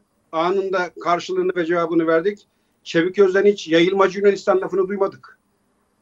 Yine aynı şekilde e, hani Kürt sorununu diyen e, o bazı Kılıçdaroğlu dahil isimlerden hiç YPG sorunu lafını duymadık. Bunlar tesadüfen söylenen sözler asla değil. Bakın Atatürk'ün, Gazi Mustafa Kemal Atatürk'ün e, gençliğe hitabede bana göre çizmiş olduğu bir başlık tam bu işi formüle edecek bir başlık. Gaflet, delalet ve hıyanet içinde olabilirler diyor. Şimdi Çeviköz gibi bir ismin yani çok ön plana çıkmış partide üst düzey e, yerlere gelmiş bir kişi için gaflet sözünden bahsedemezsiniz. Ben siyasete yeni atılan biri olsam e, bu işi daha henüz başlayan biri olsam benim için gaflet e, yakıştırmasını yapabilirsiniz. Daha işin başında diye. O zaman bu gaflete düşer isek geriye delalet ve hıyanet kalıyor. Bunun delalette işbirliği demek. Hangisine girdiğini izleyenler takdir etsin. Bunlar öyle tesadüfen kurulan cümleler asla değil. Ve Hı. beni şaşırtmıyor. Daha evvelki e, söylemlerine bakarsak. Beni şaşırtan ne biliyor musunuz Cüneyt Bey? Buyurun. Cumhuriyet Halk Partisi içerisinden buna bir tepki gelmemesi şaşırtıyor. Ben şimdi Atatürk'ün izinde gidiyor iddiasıyla bir e, siyaset güden partinin içindeki hüviyetli bir kişi olsam bu söylemin hesabını sorar ya o partiden istifa ederim ya da bu kişinin istifa etmesi için bir süreç başlatırım. Nerede kaldı misak-ı milli? Bey işte nerede bu dediğiniz gibi değerler? Ki artık E Mavi Vatan da Mustafa Kemal'in milli. askerleriyiz diyeceksiniz. Mustafa Kemal'in askerlerine kurşun atanları siyasi parti olarak göreceksiniz. Bu asla kabul edilebilir bir süreç değil. Bakın Yılmaz Bey e, az önce programın başında çok güzel bir tablo çizdi. Ülkenin gerçek durumunu ortaya çizdi. Cumhuriyet Halk Partisi içerisinden bu tür sesleri duymak o partilerin de bana göre arzusu niyeti. Fakat her ne hikmetse bunları duymak yerine tamamen milli menfaat ve politikalara zıt olan söylemlerle e, e, gündem oluşturmaya çalışan birkaç kürsü tetikçisiyle biz muhatap olmak durumunda kalıyoruz ki Çeviköz de bunlardan biri. Şimdi bu sözlere baktığınız takdirde e, Cumhuriyet Halk Partisi'nin özellikle üst tarafta öne çıkan sivrilmiş isimlerinin bir takım yerlerin odağında ve güdümünde olduğunu net olarak görüyorsunuz. Ve bunlar ülkeyi maalesef parti üzerinden yani Atatürk'ü de kullanarak, partiyi de kullanarak ülkede siyaseti bir takım yerlere taşıma gayretindeler. Ve bunlarda bir ortak çalışma söz konusu. Az önce önemli bir yerden e, konu açtı, başlık açtınız. O da şuydu. Demirtaş'ın bu söylemi size ilginç geliyor mu diye. E, Sayın Metiner çok güzel yakaladı. Demirtaş daha önce e, hani heykelini dikeceğiz dediği kişiyi hep öne çıkaran bir isimdi. Bir anda Cumhuriyet Halk Partisi'nin bu bahsettiğim kadrolarıyla ağız birliğine gitti ve bu iş mecliste konuşulmalı dedi. Bu iş, bu filmi biz yıllar önce gördük. Öcalan'ı İmralı'ya gömdü gömdü Bay Demirtaş. Ha, Öcalan'ı İmralı'ya gömdü Heykelini dedi Bay Demirtaş. diktireceğiz dediği Öcalan'ı Amerikan siyaseti doğrultusunda İmralı'ya, İmralı'ya gömdü. gömdü. Hı hı. aynen ifade ettiğiniz gibi yani e, bunun üzerinden siyaset yürütmeye yürütmeye çalışan Demirtaş şimdi ne oldu da Cumhuriyet Halk Partisi'nin bu bahsettiğim kadroyla aynı yerde buluştu. Ve ne oldu da bir anda meclis adres gösterir oldu. Şimdi genele baktığınız takdirde bunların asla tesadüf olmadığını bilmekte büyük fayda var. Evet. Ve burada daha çok bana göre görev Cumhuriyet Halk Partisi'nin taban e, seçmenine düşüyor. Burada dış politikaya anketlerle e, Türkiye kamuoyunu yokluyorsunuz. Tamamı neredeyse yürütülen politikayı destekliyor. Irak'ta yapılanları, Suriye'de yapılanları, Libya'da yapılanları, Doğu Akdeniz'deki o hadiseleri olumlu karşılıyoruz diyor. Yiğidin hakkını vermek adına. Fakat e, aynı e, kitle ve e, seçmen tabaka bu tür söylemlere de tepkisiz kalıyor. Bunu anlamak mümkün. Şimdi Mavi Dolayısıyla- Vatan konusunda biz Yunanistan ve Rum kesimiyle e, ne durumda olduğumuzu biliyoruz. Yani biz yayın arasında da e, konuşurken Ceyhun Bozkurt'ta Coşkun Başbu, Ekrem İmamoğlu'nun da Miçotakis'te değil mi? Atina'da ya bilemiyoruz tabii. Atina hani. Belediye Başkanı'nın şimdi İstanbul'u ziyaretine Tamam. kaynaklı bir e, iadeyi ziyaret var Tamam, ama iadeyi ziyaret ama oradaki programda ilginç bir detay vardı. Onu Öyle mi? aktardım. Ya şöyle, neydi o detay? O bu arada e, orada fotoğraflar söylemiştim arkadaşlara. Şimdi bir e, hı hı. kadın şu an şu Cumhurbaşkanı fotoğraf. adayı. Şu E, fotoğraf. bence o diğer fotoğraf varsa bir önce onu gösterelim. Orada e, bir şey var. E, burada zaten aktaracağım. E, bir kadın beli, tamam, e, bu iki Cumhurbaşkanı fotoğraf var. var. E, O iki e, kadın Cumhurbaşkanı adayı vardı bir tane. Onunla Tamam. e, bir görüşmesi var. Yani Cumhurbaşkanı adayı olacağı söyleniyor. Onunla görüşmesinde Türk bayrağı rozeti var Sayın İmamoğlu'nda. Hı hı. E, Miçotakis'le görüşürken Türk bayrağı rozetini çıkartmış. Benim o dikkatimi çekti. Bazen semboller önemlidir. Öyle mesaj verirsin. Görüşebilir. Yani o da garip. Tam böyle bir dönemde çünkü ben şunu söyleyeyim. Yani sonuçta bir Atina Belediye Başkanı'na iadeyi ziyaret yapıyorsunuz. Sonuçta bu tür e, ziyaretlerde zamanlama çok önemlidir. Daha bu sabah Yunanistan'ın bir Fransız e, gemisi üzerinden Türk e, karasularını Mavi Vatan'ın e, sularını Mavi ihlal etme saymak şey- için neler yaptığını biliyoruz yani Tabii. Yunanistan'ın şu an. Yani Yunanistan'da bu gerilimi yaşarken e, tam zamanlama çok doğru olmadı. Hadi Atina Belediye Başkanı'nı ziyarete gidildi. Miçotakis'le görüşme neden çıktı? E, Türkiye'ye yönelik hasmane tutumu. Miçotakis belki davet etmiştir. E, Ya o da olabilir. Valla zamanlama dediğim gibi davet de olabilir. Peki. Hadi onu şey yaptın. E, orada e, verilen mesajlar da önemlidir. Orada Türkiye'nin hakkını şimdi görüşürsün. Hadi diyelim ki onu da geçtik. E, diyelim ki zamanlamayı da hadi geçtim. E, görüştüğünde Türkiye'nin tezlerini e, işte Yunanistan'la Yunan halkıyla Türk halkı barış ve kardeşlik bir sıkıntı yok falan filan. Bunlar çok genel mesajlar. Zaten bizim hep vurguluyoruz bizim Yunan halkıyla bir sorunumuz yok ki bizim Rum kesimindeki e, vatandaş Rum'la bir sorunumuz yok ki. Bizim sorunumuz e, gayri meşru bir şekilde, gayri hukuki bir şekilde e, hakkaniyetsiz bir paylaşım e, Doğu Akdeniz'de yapan kuvvetlere karşı. Kuvvetler dememin nedeni de şu. Yunanistan ve Rumlar burada Evet. maşa.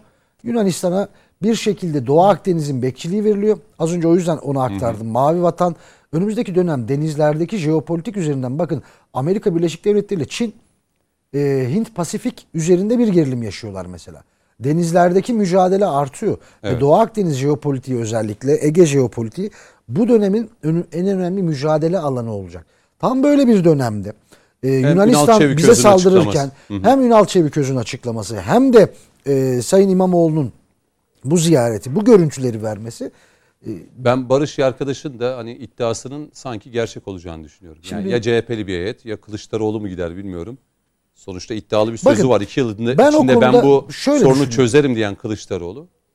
Ee, bakalım bu olacak. Elbette ki tartışmaya açıktır ama şimdi en masum odur biliyor musunuz? Bir heyetin gidip mesela ben Erbil konusunda da e, işte az önce konuşuldu. Şimdi Orta Doğu barışı için gidilecek yer, ilk ziyaret yapılacak yer bir bölgesel yönetim midir? Bağdat'a gidersin, bir heyet yollarsın. Dost e, partilerin vardır, dost sivil toplum örgütlenmelerin vardır. Sayın Ateş bu şeyleri daha iyi bilir. Sayın Metiner sonuçta siyasi partilerde de yetkili olarak görev yaptılar. E, sonuçta bu tür ziyaretleri e, merkezden başlatırsın. O yüzden Şam'a gidebilecek bir heyet bu işin bu söylediklerimiz içinde en masumu olur. Peki. Coşkun Başbuğ yarım kalmıştı. Burada şunu söylemekte fayda var. Ee, dış politikada milli birlik esas. Bakın Çeviköz'ün e, sözlerinin Yunanistan'a bir kafa pası olmadığını kimse iddia edemez. Yarın bugün Yunanistan veya Güney Kıbrıs Rum kesimi Türkiye yayılmacı bir politika izliyor. Hmm. Bunu da en yakın içerideki siyasetçiler zaten açıktan deklar ediyorlar dese ne diyeceğiz? Siyasetçinin ötesi eski büyükelçi bir de. Tabii. Evet. Aynı zamanda. Şimdi e, Bazıları da monşer Er- diyor. E, burada Erbil ziyaretine Erbil ziyaretiyle bu yapılan Atina ziyaretine ve bundan sonra olacakları birlikte okumak lazım. Bakın e, Ceyhun çok önemli bir yeri temas etti. E, bayraktan bahsetti. Hatırlarsanız Erbil'de de aynı tenkidi yaptık. Madem hani Türkiye Cumhuriyeti Devleti'ne yetkin ve sıfatın olmasa dahi temsilen gittiğini iddia ediyorsun. Türk bayrağı neden yok denildi. E şimdi aynı rozetin e, bir görüşmede varken diğerinde çıkarılmış olması hem de en üst düzeydeki ziyarette bunların e, tesadüf olmadığını bilmekte büyük fayda var. Üstüne üstlük bakın milli politikada e, dış politikada özellikle milli birlik şarttır ve devletten bağımsız hareket edemezsiniz. Bunu dünyanın hiçbir yerinde buna müsaade etmezler. E, Evet. Hatta Avrupa'da bazı devletler e, siyasi iktidarlar değilse de Dışişleri Bakanlarını hep sabit tutarlar. Çünkü o devletin politikası baki ve sabittir. İçteki çekişme siyaset ayrıdır. Siz bağımsız hareket ederseniz arka planında başka niyet ararlar. Ki hatırlayın resmi sıfatı olduğu halde Cumhurbaşkanımız Biden'la e, o G7 zirvesi öncesi yapmış olduğu temasta Kılıçdaroğlu ne diye aykırmıştı? Afganistan'ın göç konusunda anlaştılar gizlice. NATO Burada zirvesi. ne konuşuldu bunları bilmek istiyoruz diye barın barın bağırdı. NATO Şimdi zirvesi. ben evet. vatandaş olarak soruyorum. E, Mitsotakis'e ne görüşüldü bilmek istiyorum. Erbil'e gidince ne konuştunuz bilmek istiyorum. Buna benim vatandaş olarak hakkım var. Doğru. Kamuoyuyla paylaşılmadı. Hı hı. Doğru. Bunlar hep havada kalan konular. Ki ben Ceyhun'un o fikrine katılırım. Ee, burada PKK ile e, Barzani yönetim arasında çok ciddi bir çatışma var. Ve PKK ile mücadele konusunda Barzani Bağdat'a nazaran çok daha istekli ve gayretli ve bu Amerika'yı inanılmaz rahatsız ediyor. Peki. E, burada Amerika bir vekalet görüşmecisi mi gönderdi veya PKK ile Barzani arasında bir arabuluculuk görevi olarak mı- mı, e, üstlenip mi o bölgeye Hı hı. gidildi?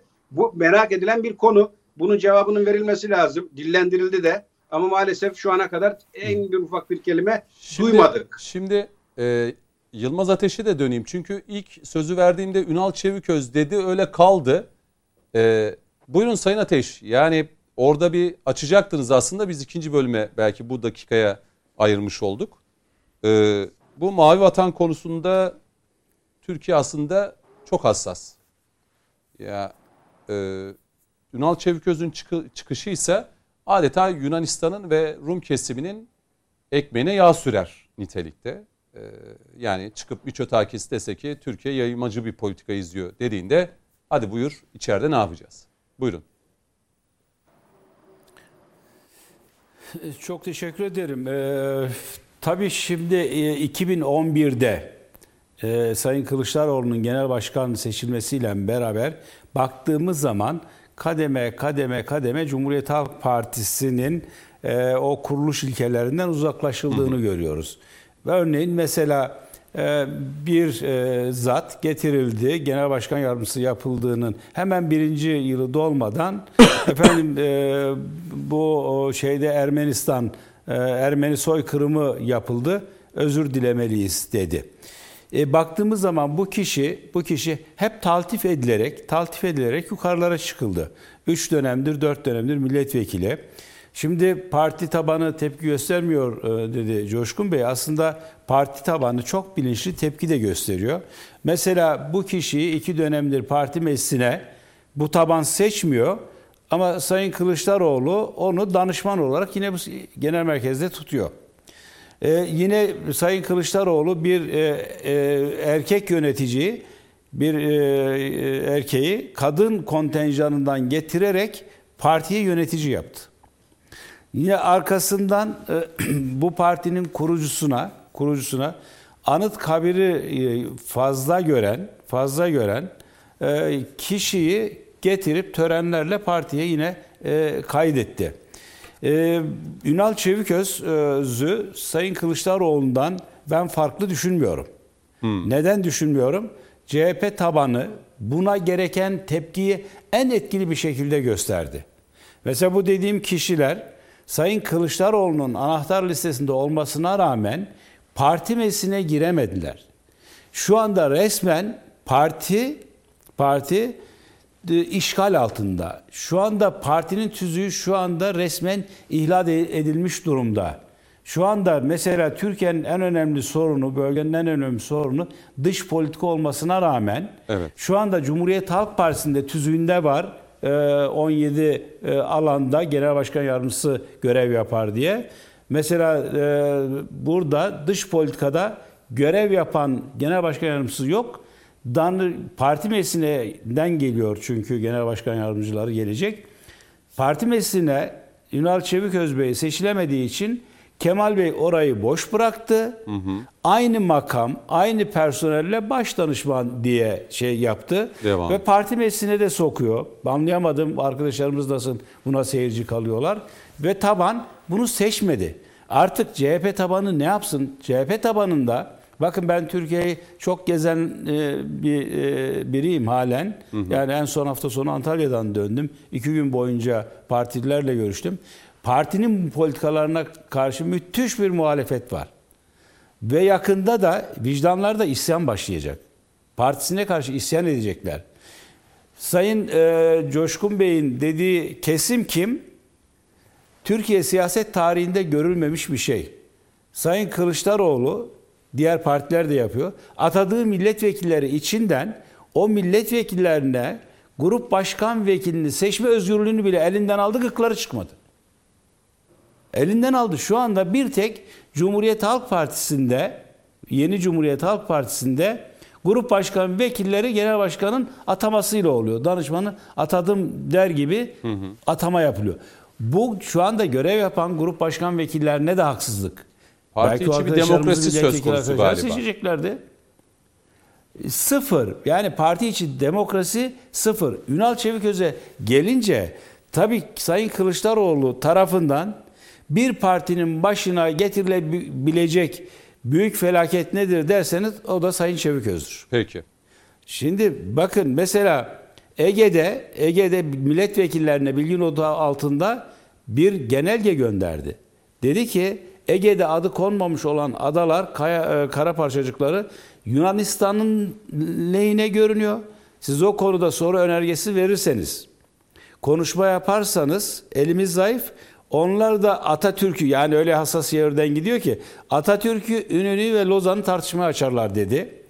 E, Cumhuriyet Halk Partisi'nin başından Yunanistan'ın beri en hamleleri büyük zaten şeyi şu an Kıbrıs'taki Lozan'ı tartışmaya olay. açmış durumda. Sayın Ateş. Yani Evet, evet, ya evet. bizden kaynaklanan Ve bir şey değil.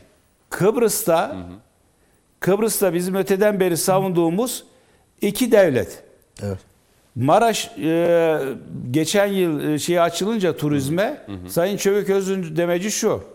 Efendim bu Birleşmiş Milletler Güvenlik Konseyi kararına aykırıdır açamazsınız. Tek e, tek e, Kıbrıs'taki tek çözümde iki devlet değildir diye. E, Doğu Akdeniz'de ne işimiz var de- deniyor. Libya'da ne işimiz var? Suriye'de ne işimiz var? Azerbaycan tam bir felaket.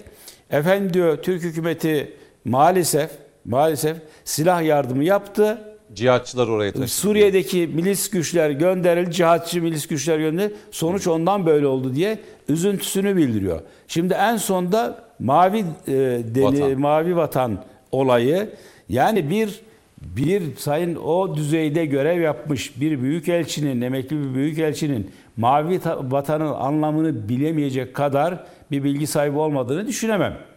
Ama dikkat edin sonunda danışman değil mi? Eğer Sayın Kılıçdaroğlu bu görüşleri paylaşmıyorsa ertesi gün görevden alınır. Sayın Met, e, Metiner görev yaptı siyasi partilerde. Ben en alt kademeden başlayarak il sekreterliğinden genel başkan yardımcılığına kadar bütün görevlerde bulundum. Sıkı mı bir danışman, bir danışman genel başkana rağmen o partinin tüzüğüne programına rağmen sürekli Türkiye'yi dışarıda küçük düşüren, partisini küçük düşüren söylemlerde bulunsun. Bırak onu partiden Peki tamam. atarlar. Şöyle sorayım o Partiden zaman. atarlar. Az bir zamanım kaldı. Ünal Çeviköz'ü böyle dokunulmaz kılan nedir diye sorsam. Çok kısa kısa Sayın Metiner size sorsam. Demek ki Yani bir yeni dokunulmazlığı CHP var. Yeni CHP, yeni CHP Atlantik ötesi bir proje. Ünal Çeviköz'de Atlantik ötesi siyasetin eee, ciddi monşerlerinden, siyasi monşerlerinden biri. Siyasetle uğraşan herkes şunu bilir ki bir parti genel başkan baş danışmanı zinhar genel başkanın bilgisi ve onayı olmadan konuşmaz, konuşamaz bir genel başkan baş danışmanının kişisel görüşleri olmaz, kişisel değerlendirmeleri olmaz. Yani Kılıçdaroğlu CHP'sini en iyi temsil eden isim kimdir diye bana soracak olursanız Ünal Çevik özür dilerim. Sırf dış politikayla ilgili değil. Yani CHP'nin kıblesi değişti, değiştirildi. CHP tabanının görmesi gereken gerçeklik bu. Atatürk'ün CHP'si Sizin siyaset 1938'de yaptığınız yıllarda öldü. Deniz Baykal ve bir CHP yönetimi vardı.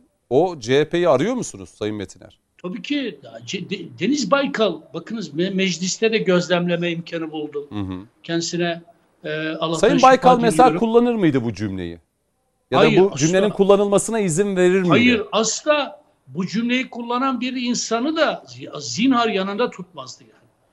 Yani Baykal'da bir liderlik kumaşı Böyle var. bir zihniyette olan kişi partinin kapısından içeri giremez. Tabii. Beyefendi Tabii ki, bizim dönemimizde. tabii ki, aynen Bu katılıyorum. zihniyete Bakınız, sahip birisi defalarca- partinin kapısından defa- içeri giremezdi. Evet. defalarca bir şeyin altını çizdim. Bu vesileyle bir kez daha çizeyim. Bizim meselemiz CHP, CHP'nin geçmişi, Atatürk, İnönü falan değil. Değil, Biz- bugün bugünü konuşuyoruz biz. Şu an Evet, bugünü. hayır hayır. Birileri sanki AK Parti, AK Partili siyasetçileri Atatürk düşmanı, Cumhuriyet'in kurucu değerlerine düşman. Bu değil. Bu değil. Bunu bir kenara iteyim. Şunu söylüyorum. Atatürk'ün CHP'si 1938'de öldü, öldü. Kılıçdaroğlu CHP'si Atatürk'ün CHP'si değildir. Bu bu kadar net. Ünal Çeviköz'ün söylediğine bakınız. Bir başka genel başkan yardımcısı Muharrem Erkek. Sınırımızda Suriye'nin kuzeyinde DAEŞ gibi bir komşumuz olacağına PYD PYD olsa daha iyi olmaz mı diyor.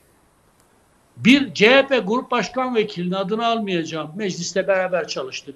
Zaman zaman rastlaşıyoruz. Siyasi nezakete e, denk düşmeyeceği için adını almayacağım. Herkes hatırlar. Libya'ya asker gönderdiğimiz için bizi lejyonerlikle, siyasi lejyonerlikle suçladı. Türk askerini lejyoner Yani- olarak tanımladı. Tabii tabii Çok Türk acı. askerini lejyoner aynı zamanda AK Parti'yi de siyasi lejyonerlikle suçladı. Yani e, bir başkası PKK'ya kök söktüren eski genel başkan yardımcısı şimdinin aynı görevleri yapan genel başkan başdanışmanı parti meclis üyesine üyeliğine seçilemediği için nedense bu numaralarda son zamanlarda CHP'de görülmeye başlandı. Yani parti tabanı istemiyor, delegeler istemiyor. Evet. Ama genel başkan maşallah tek adam olduğu için istediğini istediği yere getiriyor. Parti tüzüğünü de ihlal ediyor. Bu CHP'nin iş sorunu. SİHA'larla sorunu var. SİHA'ların sivil vatandaşları öldürdüğünü söylüyor. Bu gözler, bu kulaklar üzülerek söylüyorum. Türkiye Büyük Millet Meclisi'nde CHP adına genel başkan yardımcılığı sıfatını taşıyan insanların Hendek terör çukur eylemleri döneminde aynen şöyle duyduklarını gördü, duydu.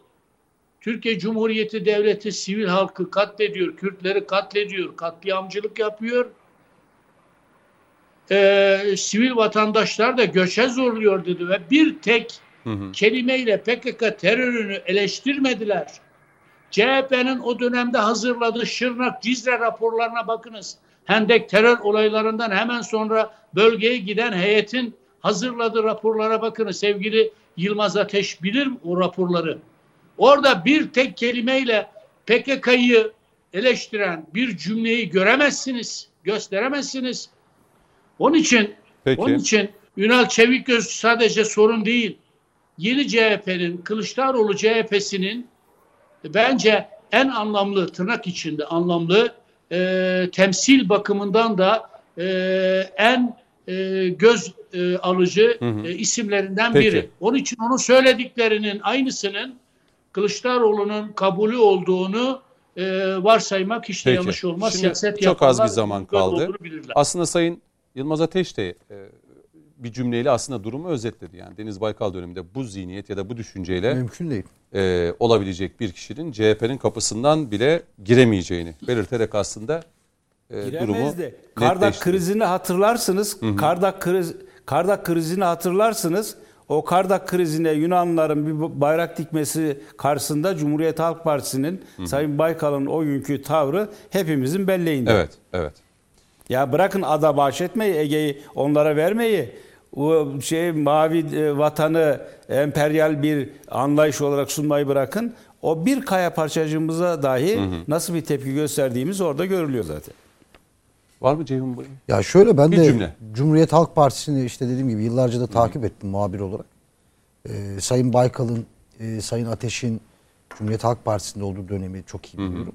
Ee, partiler üstü politikalarda, milli politikalarda hiçbir zaman şey yapmadılar. Çok da net devletin yanında e, hangi siyasi hükümet varsa onun yanında yer aldılar. Bu terörle mücadele oldu, mavi vatan oldu, diğer konular oldu. O açıdan şimdiki Sayın Metiner'e katılıyorum. Ee, CHP'nin genel bir analizini yapmak ve Atatürkçü, milliyetçi Cumhuriyet Halk Partisi'nin o büyük çoğunluğu oluşturan tabanına artık ciddi görev düşüyor. Şunu da hatırlatalım. Ee, Mavi Vatan artık Türkiye'nin misak-ı milli sınırları. Misak-ı millisidir. Denizlerdeki Çevik misak-ı millidir yani. Bunu biz öğretmek haddimize değil ama e, o tecrübe içerisinde o, o siyasi Yok tecrübe- haddimize. Peki. Haddimize.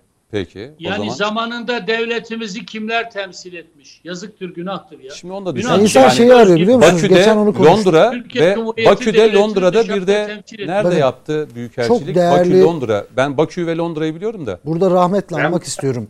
Ee, Sayın Deniz Bölükbaşı rahmetli. Hı hı. Ee, Gündüz Aktan, Nusret Kandemir. Ee, sa- e, her zaman Allah Büyükelçilik yapmış uzun isimlerden ömür versin. Tabii tabii. Sayın Ve Onur de Allah uzun ömür versin. isimler. Sayın Onur Öymen, Sayın Şükrü Elekdağ. Farklı düşündüğümüz konular olabilir ama her zaman milli politikalarda işte Türkiye'nin hariciyesinde çok milli duruşu e, olan. Doğru. Ünal Çok doğru isimler. onları koyamıyorum yan yana. Evet. Ee, Burada- konuş. Coşkun Bey evet bir cümle cümle. söyleyeyim. Bir cümle. Hadi bir cümle bitireceğim. Şimdi e, Kıbrıs'ta Akıncı denilen bir kişi vardı. Milli felaket. Cumhurbaşkanlığı yaptı maalesef. Fazla almışız Rumlara vermek lazım gibi cümleler kurardı. Hı hı. Ben bir gene böyle yapmış olduğu cümlede e, şu değerlendirme yapmıştım. 74 Barış Harekatı'nda yanlışlıkla Türk tarafında kalan biri olsa gerek dedim. Yani bu cümle başka türlü kurulmaz. Şimdi aynı şekilde bu cümleler karşısında da 9 Eylül'de de hani denize döktük diyoruz ama elekte kalanlardan e, bir miktar olarak e, ülkede de hala varlığını sürdüren bir grubun olduğunu belirtmekte fayda var. Bu cümlelerin karşılığında bana göre bunlara denk geliyor. Ve bu da Sayın Ateş'in de belirttiği gibi yeni CHP'nin içerisinde de bu damarın e, oluştuğunu yani o Atatürk milliyetçileri, ulusalcı dediğimiz, cumhuriyetçi dediğimiz o damarın O- kesildiğini ve yerine bambaşka bir hani damar yerine suni bir şey Düşman kendisine karşı mücadele eden yapıdan başlıyor intikam Doğru. almaya. Konuşmak lazım bitiriyoruz. Ee, yani aslında uzar da gider. Bayağı da Tabii. konuşuruz ama hafta yine konuşacağız. Ee, Ankara stüdyomuzda e, Yılmaz Ateş bizimle birlikteydi. Sayın Ateş çok teşekkür ederim. Ee, kıymet verdiniz, katıldınız. Ben teşekkür ederim. Yine İyi görmek isteriz sizi. Güzel bir akşam diliyoruz. Ankara'ya da selamlar buradan. İnşallah. Ee, Ceyhun Bozkurt teşekkür ederim. Ayağına sağlık. Ee, mutlusun bugün bu akşam. Ben bugün mutluyum. Ee, ve e, Coşkun Başbuğ teşekkür ediyorum. Ee, Mehmet Metiner teşekkür ederim. Bir kez daha geçmiş olsun babanıza. Allah şifa versin diyorum. Ee, kaçıranlar için de gece 01.30 değil mi? Doğru söyledim umarım. Tekrarını izleyebilirsiniz TVNet ekranlarında. Önümüzdeki hafta görüşmek üzere efendim. Hoşçakalın.